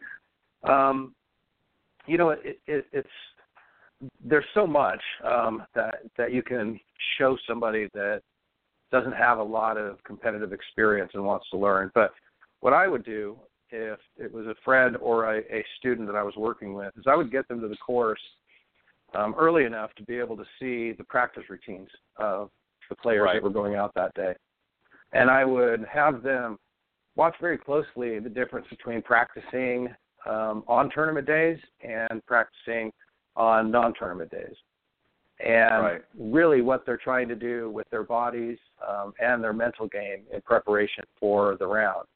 And then what I would do is a mixture of what you had said. I would take them out and follow one or two groups very specifically for nine holes, and I would try to find a player in those groups that had a similar body shape and similar swing style as my student or my friend. And I would go mm-hmm. out and I'd follow them and maybe one other group for nine holes with my friend, and we would pay real close attention to how they played the course. We right. wouldn't focus at this stage on the greens necessarily or the tee boxes, but really just how they went out and played the golf course, the, the mistakes they may have made, um, why they they chose a, a specific club um, or why they had to hit a specific shot out of the rough, um, and use use the first nine as a, a really uh, uh, kind of an overview of uh, what it's like in competition. And then on the second nine, um, I, I would pick two holes. Uh, I would pick a, a par five, and then I would also pick a par three. And um, I would spend the the rest of the time um, on on either of those holes with uh, again with my student or my friend, and I would be using those two holes specifically as examples as to what Dad used to call the playability of a golf course, um, why you make the decisions you make, and you know the reason behind it because we, we're all curious. And and I don't know about you Ted but somebody tells me to do something I usually kind of want to know why um and so I find that explaining to to people you know you end up having these light bulb moments where they're like oh gosh I didn't think about that. And I can give you a perfect example with regards to my father Billy Casper. It's one of my favorite stories. And it was when he was playing in the uh in the US Open the year he, I believe he won, his first year he won, and he had to lay up every day on a par three. And I say had to because in his mind, that was the smart play for him to be able to par that hole every day. He knew it wasn't mm-hmm. a smart shot for him personally to try to get it on the green because it could put him in the back, and that would be an uncomfortable spot to get up and down in, uh, or right. get up and down from. And so, you know, how many pros do you ever see having to lay up on a par three? I mean, that's unheard of, really. And but right. he didn't think twice about it. He dissected that golf course in the best way that he knew how in order to play it at the lowest, um, you know, with the lowest numbers. And he also won that year as well. And I think that's a, a great testament to me that sometimes dialing yourself back a little bit actually is going to give you more reward in the end. You know, and and and your your dad was, of course, spot on with with his assessment. You know what what's interesting, Byron, and it kind of makes me think a little bit. And, and I, I certainly, you know, there's a lot of fantastic players out on tour, but if you really look at the golfers in over time that sort of stood out above above everybody else, it wasn't because of their swing mechanics or um, uh, you know necessarily having the, the perfect stroke it was how they handled themselves out in the golf course. You know, i.e., Nicklaus, uh, you know, Palmer, uh, your father, of course, uh, and, and even Trevino, uh, and certainly many, many others of that generation. The problem that I see or have seen in, in re- maybe not so much in the last couple of years, but for a long time, was it became more of a power game, and mm-hmm. we never really saw, with the exception of Tiger and and maybe even Phil to some degree, and, and a couple of others here and there sprinkled in, but the majority of them never you never saw anybody dominating like you did in, in, in your you know your father's uh, era. You never really saw any any leaders come out. There was always you know somebody won a tournament this week and then you didn't hear of them again for you know what have you. But now what's happening is you're not seeing and everybody says well that's because they're all better playing in that. But I think what a lot of it is is they're not doing you know they're they're not laying up on a par three when it's not going to serve them well. They're not uh, do you understand what I'm getting at? They're not really, um, in my way of thinking it here is, is they're not really thinking their way around the course as effectively as they did, I think, in your father's generation. Would you agree with that? You think? Um, yeah, I mean, I would say that that um, I think maybe in my head, I, I I think of it like this. Um, they seem to have very aggressive swings in a lot of cases and right. I don't see their ability to dial that back.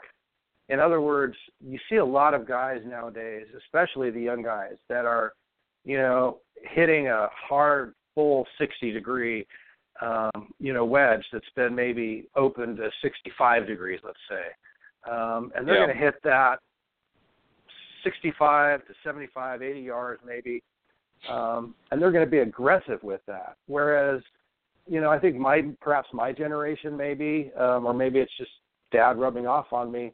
You know, depending on the shot, I'm more inclined to to maybe pull out a 52 degree or even a pitching wedge and maybe hit a little mm-hmm. three quarter knockdown shot and have more control of the spin. Um, and try to take maybe maybe leak some of the speed off it a little bit. Try to control it with feel. Um, so I think perhaps it's generational um, when it comes to to that. I think maybe just kids. If you think back 25 years ago, Ted, I'm sure you were the same as I am. Yeah.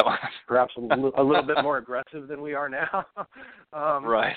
So yeah. I, you know, I think I think probably very much part of it, but it also is, um, you know, it's it's these these young guys that have had coaches because we we all know of coaches, uh, even famous coaches Mhm. that you know like the like the mentality of you know grab the club and hit it as hard as you can, and um, Right. and then you combine that with equipment and balls and the long drive aspect of uh, which has always been a, a thing that guys need. You know, we need to outdrive our friends, of course. Um, and so, you know, I think that that it's just maybe a little bit more so with with all those factors thrown in. Um, but I think we were aggressive in our own way too. You know, when we were young. Sure. Would you say uh, if if you were to take today's game with with swing coaches and you know mental gurus and, and every other uh, you know trick in the bag, so to speak, and I, and I know that's not a nice way to put it, but essentially that's what it is. Uh, if you were to take all of these individuals and put them back in, say, when your dad was playing, do you think that that it would have worked well in his game, having that many, you know, uh, voices in his head, if so to speak? How do you think No, your, dad would? Absolutely not. No. no, no, no, no. Heavens, no. In fact, I I'm going to refer to another story that I don't. Not a lot of people are going to remember this um, or even know this, but uh, Joe Larson, I think, was there. Um, my dad's and my partner at the uh, Billy Casper Golf Academy that we started. But we were at actually GolfTEC when I was uh, the acting manager and, and coach. Um, and um, Dad was there, and I decided that I wanted to put Dad on the equipment and uh, you know, kind of a dream come true. Uh, you know, being able to throw Billy Casper on the technical equipment at Golf Tech, never mind being his son, and it turned out to be really fun. But during during that time, there was a reporter there, and he asked him that exact question, Ted. So I know the answer. Yeah. Um, and he said, my dad looked at me and he goes, "Yeah." He goes, "If I had all those coaches, I'd probably have won maybe once." And um, and then he chuckled and laughed. And um, you know, somebody who won 89 times um, just stated that if he had all those coaches and people running around in his head, he might win once. And I've always taken that um, on board because you know I, I think there's some truth to that. I think that these guys, especially guys that rose to huge levels, you know Arnold and Jack and Dad and you know Watson and you know Player and and these players that rose to these great heights, they didn't have all of these coaches, so they had to understand themselves. They had to understand their own games, uh, what they were capable of doing, um, and so they didn't have a lot of those voices in their heads. Um, and I think it was either No. a sink or sink or swim, really. And, Right, I um, think we probably- you know Yeah. I I agree, and, and you're probably right. I think about the only voice that that uh, I would say that whole group probably had in their head was their spouse. That would be about the only voice I would say that they probably had, um, uh, you know, in their head at the time was was listening to their spouse, and and which was a good thing. Um, yeah, but no, so. you know, right, right. you know, uh, because really that that's the only person. and I'm not even you know, that- married, that, and I'm saying that. So there you go. But you know, really, when you think about it, that generate because there there was a different type of traveling when when golf professionals in, in your dad's era, you know, when he was younger and that, you know, they they in many cases, you know, before uh, you know. Uh, the, the the sort of the invention of of uh, traveling by by airfare, a lot of them uh, you know drove drove to different uh, locations and things like that. So a lot of times you know the spouse would would go along with them in many cases, or uh, depending on the circumstances. But um, you know that was really their sounding board. Uh, I know Nicklaus Mhm. says that you know even though Barbara might be uh, handling the kids and he would go off and play, that's re- really who he confi- confided in. Um, you know was was his spouse. Um, but now, you know, they they've got a whole a panel discussion. Everybody's got their own opinion and theory, and and to me, uh, I mean, I'm sure there's a lot of good that comes out of it, but it's also got to be very confusing. I, I would think for the player. W- would you agree with that assessment as well? I would, in fact, and I'm actually going to offer something because I was talking to my my mother um, a couple days ago, and we had done a a radio interview for the first time together um, during the Ryder Cup for um, a program. I think it was the First Tee or Pro and Pro Kids um, out of Salt Lake City, Utah, and ESPN. Um, and so, what I'm going to offer to you is that you invite uh, me and, and my mom on your show at some point in 2017 to address that question um, directly. Because Okay. there's nothing like having um, a tour wife um, with 50 plus experience, years experience on the tour to answer it. But in a nutshell, what I'll tell you is this, and that is my dad said the same thing in his biography that I'm sure Jack said and and uh, Arnold said as well, and Gary says, um, and that is that you know their wives were everything. They were their cooks, their you know right. their sounding boards, their mental coaches, their um, you know swing coaches not so much, but they could certainly right. tell when something wasn't right, and um, and they relied on one person as opposed to ten people, and so I think there's something to be said for that. Yeah, I, I agree, and you know, I, I've heard, and you're exactly right. Um, you know, I've heard over the years, uh, uh, probably Nicklaus most common, but uh, I've heard him mention many, many times uh, about uh, some of the great things that, that Barbara did while he was playing, and obviously, uh, you know, again, Barbara uh, uh, addressed the, the family unit. That was, you know, her role at that time, and and obviously, you know, didn't give Jack's necessarily swing advice, but but certainly I'm sure when he had uh, things that, that he was challenged with, I'm sure that, that he she became a very effective sounding board for him uh, over the years. Um, let me ask you another uh, question here while we've got some time. And uh, you know, I know that obviously your your father um, during tournaments where he might either been in the lead or close to the lead, uh, and maybe things didn't pan out the way he did. How did he handle a loss? when he didn't at the end of the day when the tournament was was over and he uh you know just didn't come through and, and win that tournament uh how did he handle that loss? What did he do um to to sort of reconcile with it especially if he was close to to to getting the prize? What did he do to sort of handle that loss? And and what could maybe an, our amateur golfers take away from that? Um you know i um I, I guess I I don't know the answer to that as as much as um, I would if I was a little older because you know he had won uh, all of his majors um, on the regular tour um, before I was even born, and um, even though he did win a couple of senior tour um, when I was out there actually with him um, on the tour, but um, you know I think he was like just anybody else in, in a competitive situation.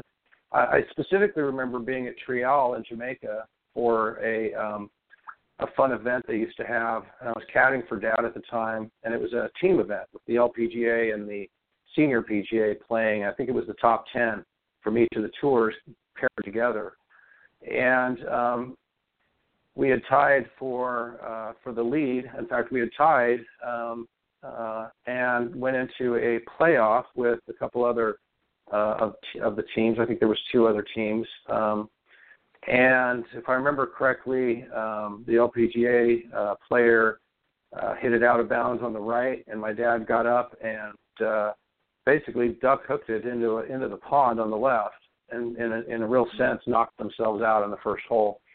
And I remember wow. very specifically because that was for a big paycheck. You know, that was back in the the mid to late 80s, where you know, and it was a half a million dollar paycheck, which you know, that's right. a lot of money even nowadays. But back then, that was staggering and sure. um and I I remember him just the same old same old just you had to leave him alone. He had to mentally process what he did learn anything from it that he could and then release it. And you know dad was always really good at at doing that. Um I think some of my siblings might argue that point, but the reason I say that he was really good at doing that was because um, he um, he did it. He was able to do it, and and even though there was a time frame, you know, whether it be two hours after the round or um, 10 hours after the round. Um, he always dealt with it, came back to reality, and got on with things. And um, and again, sometimes that happens faster than than others. And I think that that's probably the sign of great champions, or is that even though things do get them down, because things get all of us down, I don't think sure. they allow it to to stay with them very long. I think they have a wonderful ability to release that to the universe or whatever their belief is, and then just get on with the business at hand. Yeah, you. I, I agree with that. I think you have to sort of decompress from the moment. Obviously, you know, uh, it's funny you you know you mentioned that today uh, when I was uh, out driving around and uh, I was uh, at a at a golf course not too far from where I live and um, I wasn't playing, but I was going through the neighborhood there, and I came up uh, alongside as I was getting ready to turn back on the highway, uh, hole number 10, and uh, there was a gentleman that was uh, was teeing off. So as I'm waiting for traffic to, to go by, I'm sort of watching him tee off, and I didn't actually just because there were a couple of trees there, I didn't actually get to see, you know, specifically what happened. But I remember as soon as he swung through, he obviously knew whatever it was that happened to him just was not good. And the next thing you know, the club was thumping on the ground, and you know, he'd thrown it about ten feet, in, you know, in front of him, and you could tell he was not a happy camper. So as I, you know, progressed down the road, I looked, you know, because I was driving along the tenth hole, I looked over to see if I could see his ball, and of course I couldn't. So I don't know whether he sliced it, hooked it, or what he did, but it was interesting to see his immediate reaction uh, uh to a bad shot. And mm-hmm. the point I want, you know, the point I want to uh, get out to the folks there is, you're going to have some bad shots up there, and and certainly sometimes your initial reaction might be to thump that club down. But as you just pointed out with your father, you know, there, there's a, sort of a grieving period, if you will, and then you have to process it, learn from it, but move on. And I think a lot of amateurs and even some pros have difficulty doing that. Um, you know, being able to move on, and, and especially our amateurs, you'll see them maybe play two or three bad holes uh, strung together, and they're not able to let it go, and they they take it, they drag it along with them like dead weight through the rest of their round how do you help somebody like that? What do you do to to help them sort of to move on to to not drag that with them throughout their rounds? You know, it's something that I've experienced myself, and so because I've experienced it myself, um, I'm an advocate for the importance of it. Um, you know, it, it's sometimes in this life that we we lead um, and live. It, it really is sometimes really hard for us to let things go and um, and that's just not you know not just on the golf course. That's just in life in general. And right. I think if you can learn learn to do that on the golf course, um, it's going to help you in the rest of your life. It certainly has me. Um, but I would say two things. The first is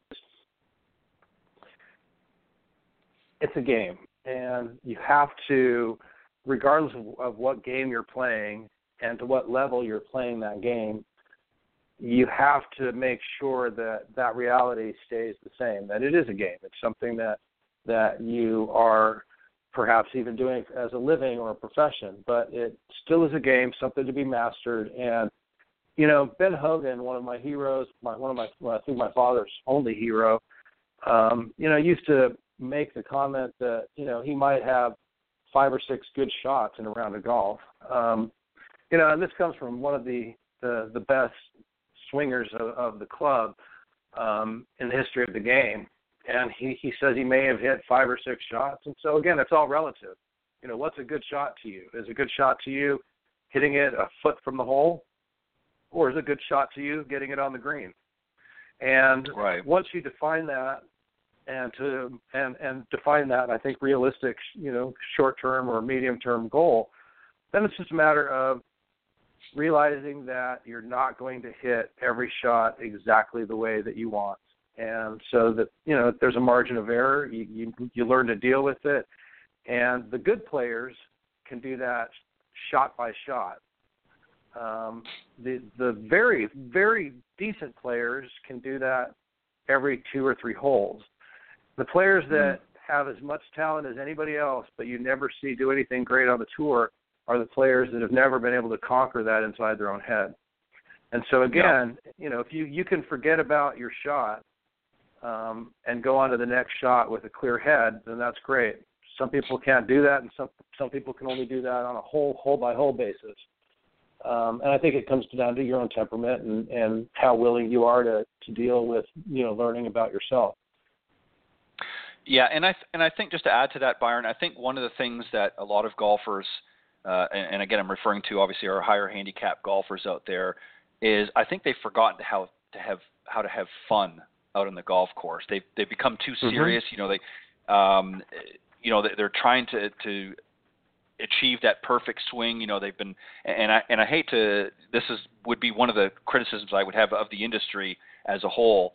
Is there's been a lot of obviously heavy marketing that over the years in, in trying to help people get you know sort of, sort of the perfect swing uh, and and having the right equipment.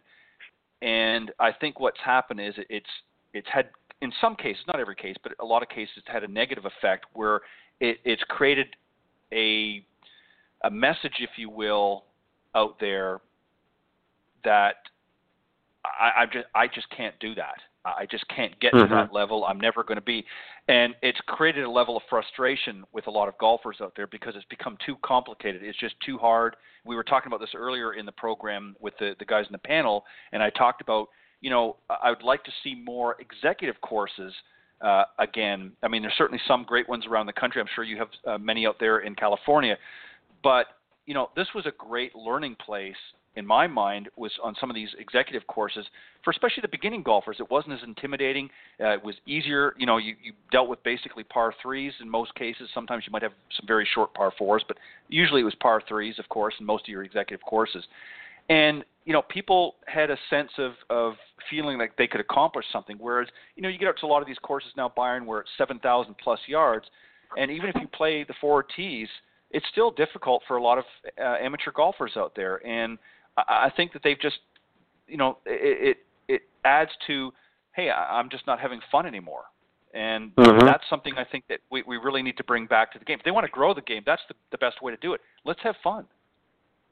Well, I think let's have fun, and you know, I think there's there's a number of things that we can do to grow the game and to make it enjoyable again and to make make it time efficient. I mean, I really do. Like, you know, you've heard me say this before, but I would love for the USGA to look at nine holes being um, not just applicable for your handicap, but you know that they have a whole nine-hole program so that corporations and other groups can start having nine-hole golf days.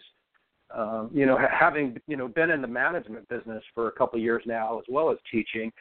Um, as you know, I manage golf courses and and other properties for Pacific Hospitality Group here in San Diego, and having kind of learned the ins and outs of, of of that business as well, you know, it's it really is getting people to enjoy something that normally takes you know five six hours. If you have a corporate golf day or a tournament day, um, and you have a, a shotgun start at ten in the morning, that is wiping your entire day out. So you have to sure. have motivation to play in that. And if you have a corporate day that's nine holes and you have a shotgun start at 9:30 in the morning and then lunch and prize giving, that benefits everybody. It benefits the golf course because they can have two tournaments a day.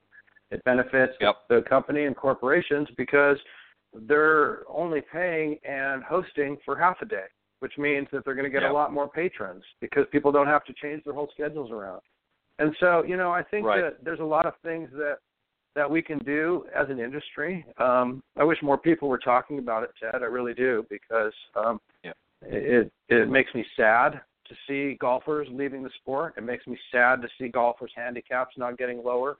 Um, it makes me sad to see golf courses being being um, you know developed into other other industries or homes. Um, you know and right. i think the executive course uh, idea is something that would again allow people to take their kids and friends and beginning golfers without any any intimidation whatsoever just fun and we need to get back to that stage for as an industry yeah, I, I agree, and, and and the reason why I I wanted to focus a little bit on the executive uh, course uh, idea is is just that uh, I think there needs to be more of them. There's a lot of people that would love to get out there, but uh, again, there's a cost factor. You know, I'll give you a good example. There's uh, the course I was talking about earlier. I'm not going to give out the specific name, but um, you know, they've just sold off two of their holes, hole number one and I think hole number ten. Uh, to to a large uh, company in the area that's going to then flip it into a uh, you know uh, some strip malls right out in front of the golf course, um, which is unfortunate because it's it, it's got some great views of the road, but now it's going to have a you know a plaza there on each side. Um, but you know it's under new ownership, and you know so there's a lot of other factors mm-hmm, involved. Mm-hmm. But you know one of the things that they're doing is, and again this is here in Florida, is they're they're getting away from some of the uh, the seasonally what I call seasonal discount golf for a lot of your snowbirds that come down here because the members are, are you know grumbling they can't get on the golf course. And I, I was there the other day on on Sunday, uh, actually giving a lesson, and somebody said to me uh, that works there that you know that this is some of the changes that are happening, and I can just see down the road that they're going to phase all of these these people that have come down here for for years and years and years, and and they're not saying they can't play golf, but they're not going to give them a, you know a better rate. They're going to pay the full rate, and they're using it as a deterrent to get people away um, for uh, you know access for the members. But what I I see happening down the road, and I'm sure you can attest to this, and it's certainly not in every case, but memberships are down in a lot of courses, and I think if they start taking that approach. Uh, eventually, their memberships are going to get down to such a low number, but in the meantime, they've sort of ticked everybody off uh, off the golf course uh, by not being flexible. And I, I see that. Maybe I'm wrong, but I see that as um, not a good thing long term. Uh, what do you oh, think I, about I that? couldn't. I couldn't agree more. I could not agree more. I think that. Um, I think one of the reasons why we're in trouble, really, as an industry as well, is that we're not thinking far enough in advance. Um, yeah. And um, you know, for so for you know, a good example is, you know, um, and I'll pick on Top Golf here for a second. Even though I love Top Golf, Yeah. I think they're awesome, and there's Right. lots of groups that are like Top Golf. There's other groups sim- doing similar things all over the country. Um, but I would question whether or not that's good for golf because that's not a lot- helping people get on golf courses. And Right. um, and I and I think that that that's really what what we need to do is get people on golf courses. Um, and I hope that Top Golf um, feeds people into golf courses more. But after managing two golf courses for almost 20 months now, um, I can tell you that yeah, the, the industry is getting more difficult because we're not appealing to the younger golfers that we should have been all all along. And Right. um, and you know this next generation of of guys and girls in their 30s and and in their 20s, and then the generation when they're young 20s and and teens. Um, what incentive do they have to go and play golf? We don't talk about it in business the same way it used to. In other words, deals aren't being No. done the, the same way they used to be done on the golf course. We're not offering this new, you know, demographic anything um, that really is unique and targeted to them. We're just offering the same old, same old, same old country club lifestyle, brunch on Sunday, you know, member guests and um, and corporate events. Um, we're going to have to do a lot in order to uh, to almost take it back a couple steps and rethink the way that we want to market the game of golf to the, the, the younger generations. Right, and I, and I agree. And I think one of the things, uh, you know, that particular generation gap, as you said, the 20s and, and 30 somethings, um, there's going to be, there's no doubt, there's a pocket right now in the industry, and the only ones in the, that age group that is actually, um, you know, out there and enjoying golf are are those that grew up in a competitive environment. In other words, their family, uh, their parents got them into golf at an early age as juniors, and of course they've gone up the ranks, and not necessarily they're playing on tour, but they maybe played. Uh, some of them maybe played uh, collegiate golf. Uh, others, you know, continued uh, on a tour life or what have you. Um, but that generation just didn't have the same access to golf um, because it wasn't really being targeted that way. And Well, I think exactly, Abs- absolutely. Right, and I in think- fact, I'll tell you, a, Right. you know, a, a quick, quick. I think I lost you, Byron. I don't know if you can still hear me or not, but uh, I'm not sure if we uh, we lost you on the call or not. But or maybe yeah, yeah, we did.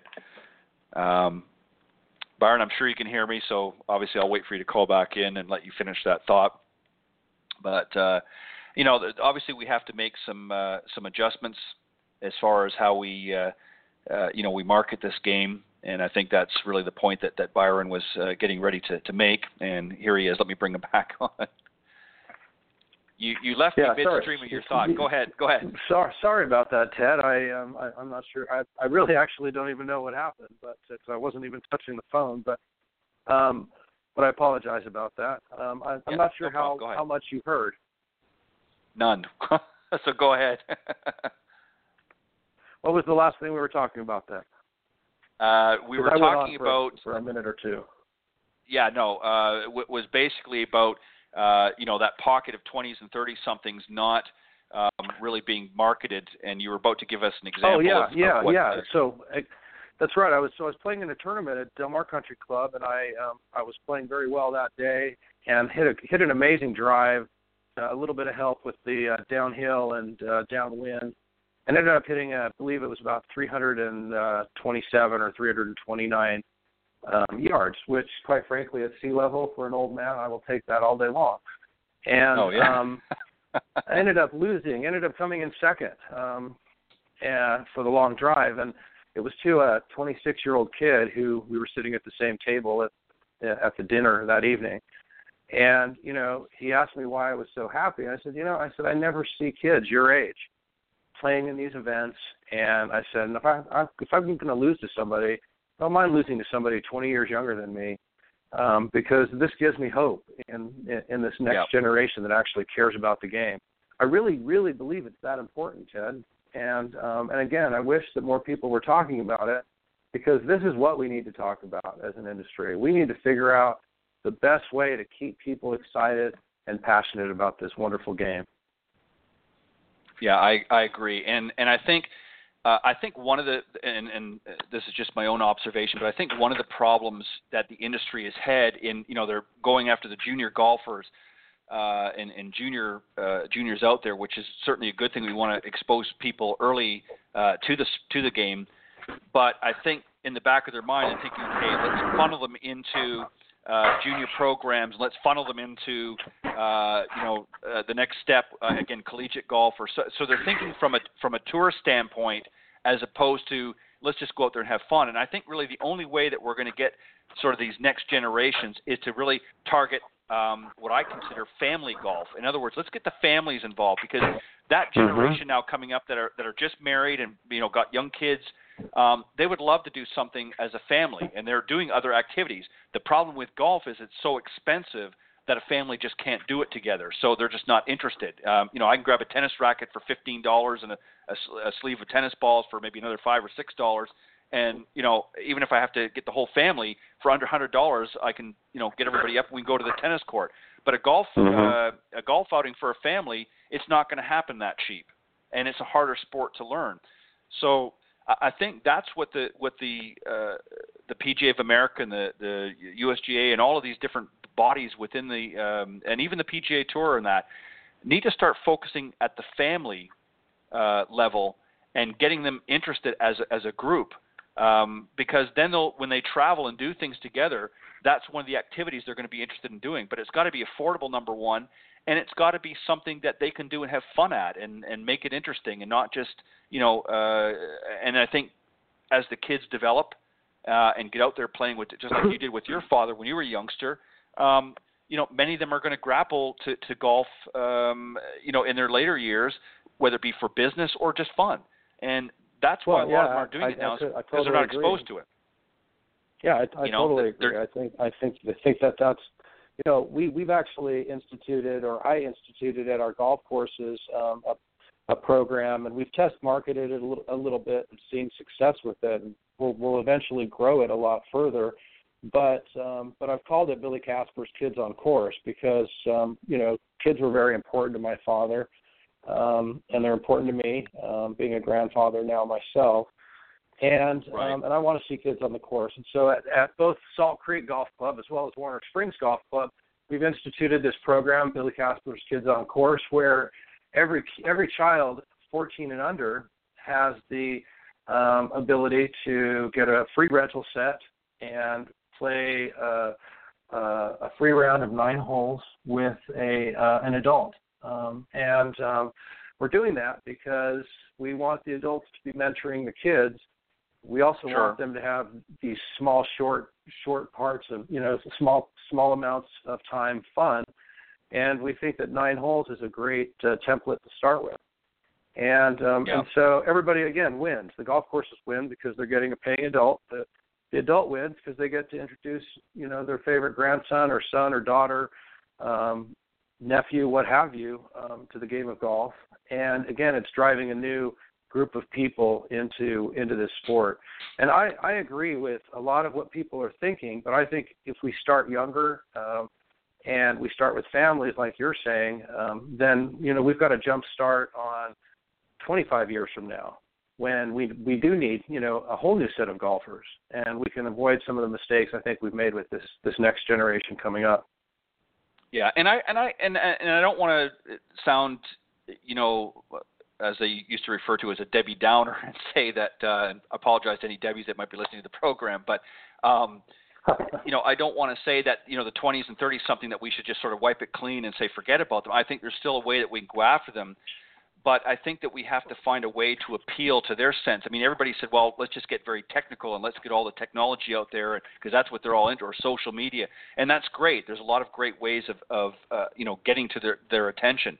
But um, there's a lot of youngsters uh, that, that I call youngsters in that age group, the 20s and 30s, that probably would enjoy playing golf but number one, they haven't been exposed to it at an earlier age, so they're not that familiar with it. And the only thing that they see is what they see on TV or social media, and that is number one, uh, they see guys like like Rory and Tiger and all these others that are multimillionaires, and they say well, this is a rich man's sport. So that's a deterrent right there. Number two, they see it's not an easy sport because these guys, geez, if Tiger's got you know 15 people like we talked about earlier surrounding him uh, you know, I, I can't afford that. So they, in their mind, they think that that's what they've got to do. The other thing that's really hurt the golf industry, which has been good in some ways, is the fact that we've got so much free information coming over social media that it's making hard for the golf industry to come out and say, okay, well, I, I want to get you in here, uh, but I'm going to charge you fifty dollars or hundred dollars or whatever it is. Uh, the kid just has to go to Google and, and look up golf instruction or what have you, and they get all kinds of free stuff. Some of it's good, some of it's not. And so we've kind of created a, a monster and a little, and a little bit of a, a you know, uh, which has been a deterrent. Uh, you know, and that's why yeah. they're not coming out to the golf course and to the lesson tee. Well, it's kind of that old saying, you know, too many chefs in the kitchen. Um, yeah. I, um, I, you know, I, I, I have a policy. I, I do two things with my students that set me apart to the norm, um, which I'm very proud of, and I'll continue to always do them and include them in the academy. Um, the uh, Billy Casper Golf Academy, just to clarify what your introduction earlier today, um, that is still based in southern Utah, and um, okay. and I'm still retaining ownership in that. The San Diego version of that is um, going to be called the, or it, it is called the Billy Casper Golf School, um, San Diego, and um, and so um, we're really excited about that. But the things that are really important that I think are my small way of giving back are really twofold. The first is that I video everything so that they have a, a the ability to see where they started at and where they finished. In yep. other words, um, how how you know how they were swinging the club when it wasn't working, as opposed to how they're swinging the club now when it is. And I, I make a record of that because I want them to be able to, to go and look at that on their phone um, or tablet anytime they have they have the chance or need to in order to get a little refresher course. The second thing I do is, you know, I don't ever want to give anybody the same lesson twice, and so I give them all the all the tools in that particular lesson, whatever it is we're working on, hands or turn or weight shift or what have you. Um, and I give them the tools so that they really shouldn't have to have that same lesson twice. They should have the ability to go over the information that we've we've worked on, look at the videos, look at my notes, and be able to fix what they were doing wrong. And um, right. and I've seen you know a lot of success with that because one, it helps people enjoy the game a little bit more.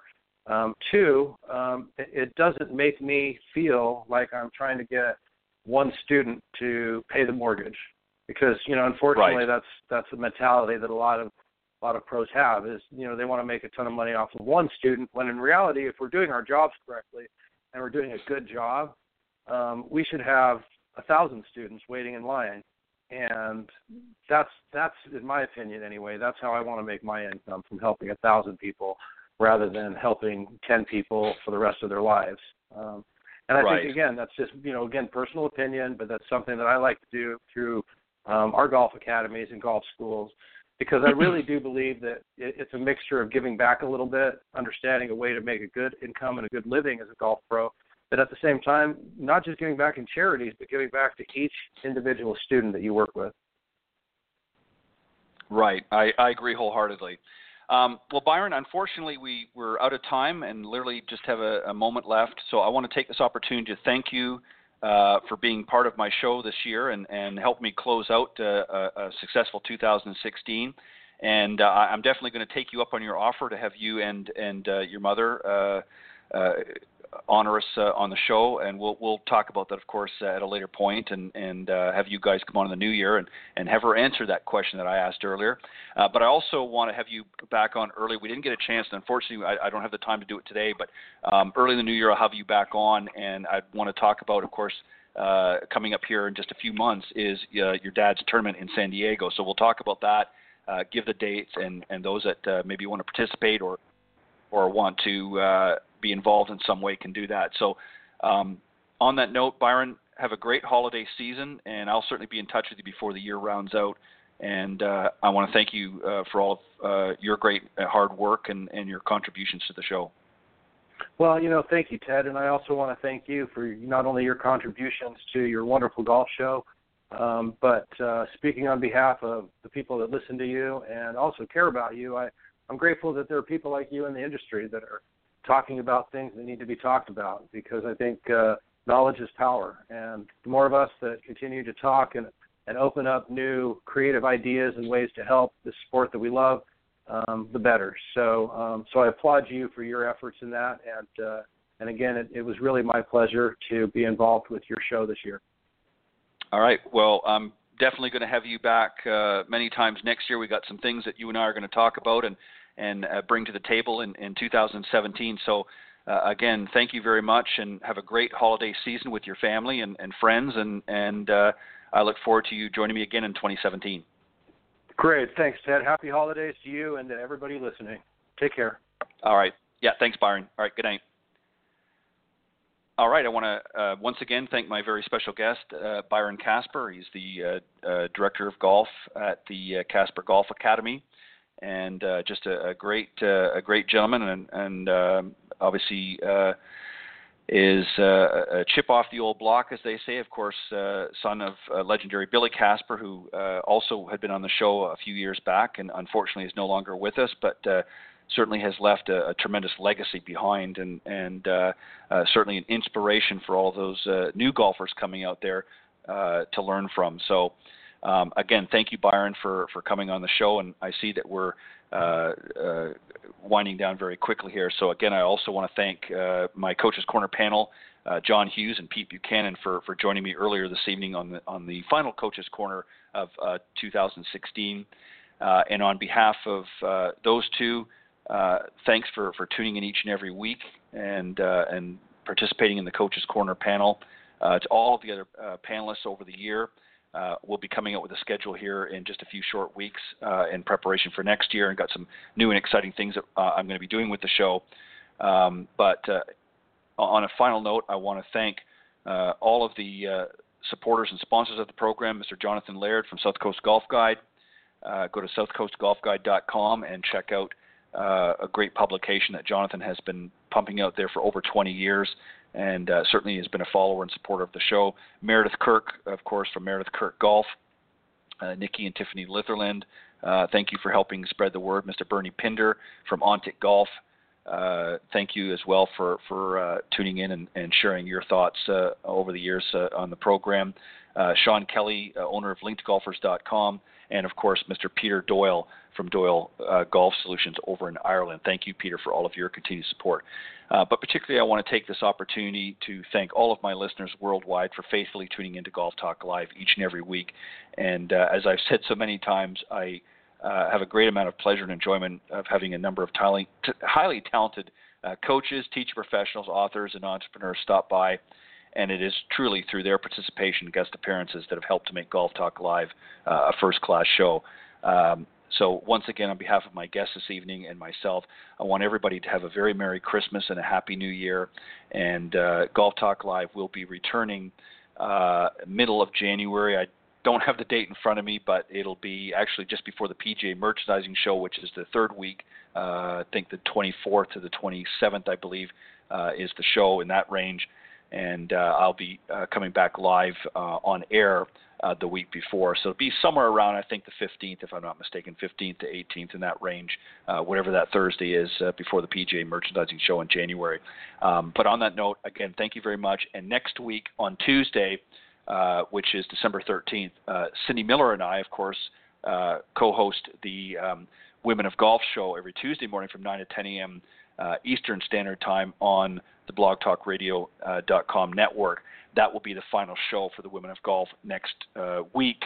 uh, for 2016, and we'll be starting up uh, that same week in January as I do Golf Talk Live. So make sure you tune back in, and lots of great things that we're going to be doing, lots of great guests coming up in the new year. Um, so again, thank you everybody. Uh, for all of your, your participation in the program, and thank you particularly to the listeners for tuning in and all of your continued support uh, through social media and, and elsewhere. Have a very Merry Christmas, Happy Holidays, everybody. Happy New Year, and God bless. Thank you, everybody.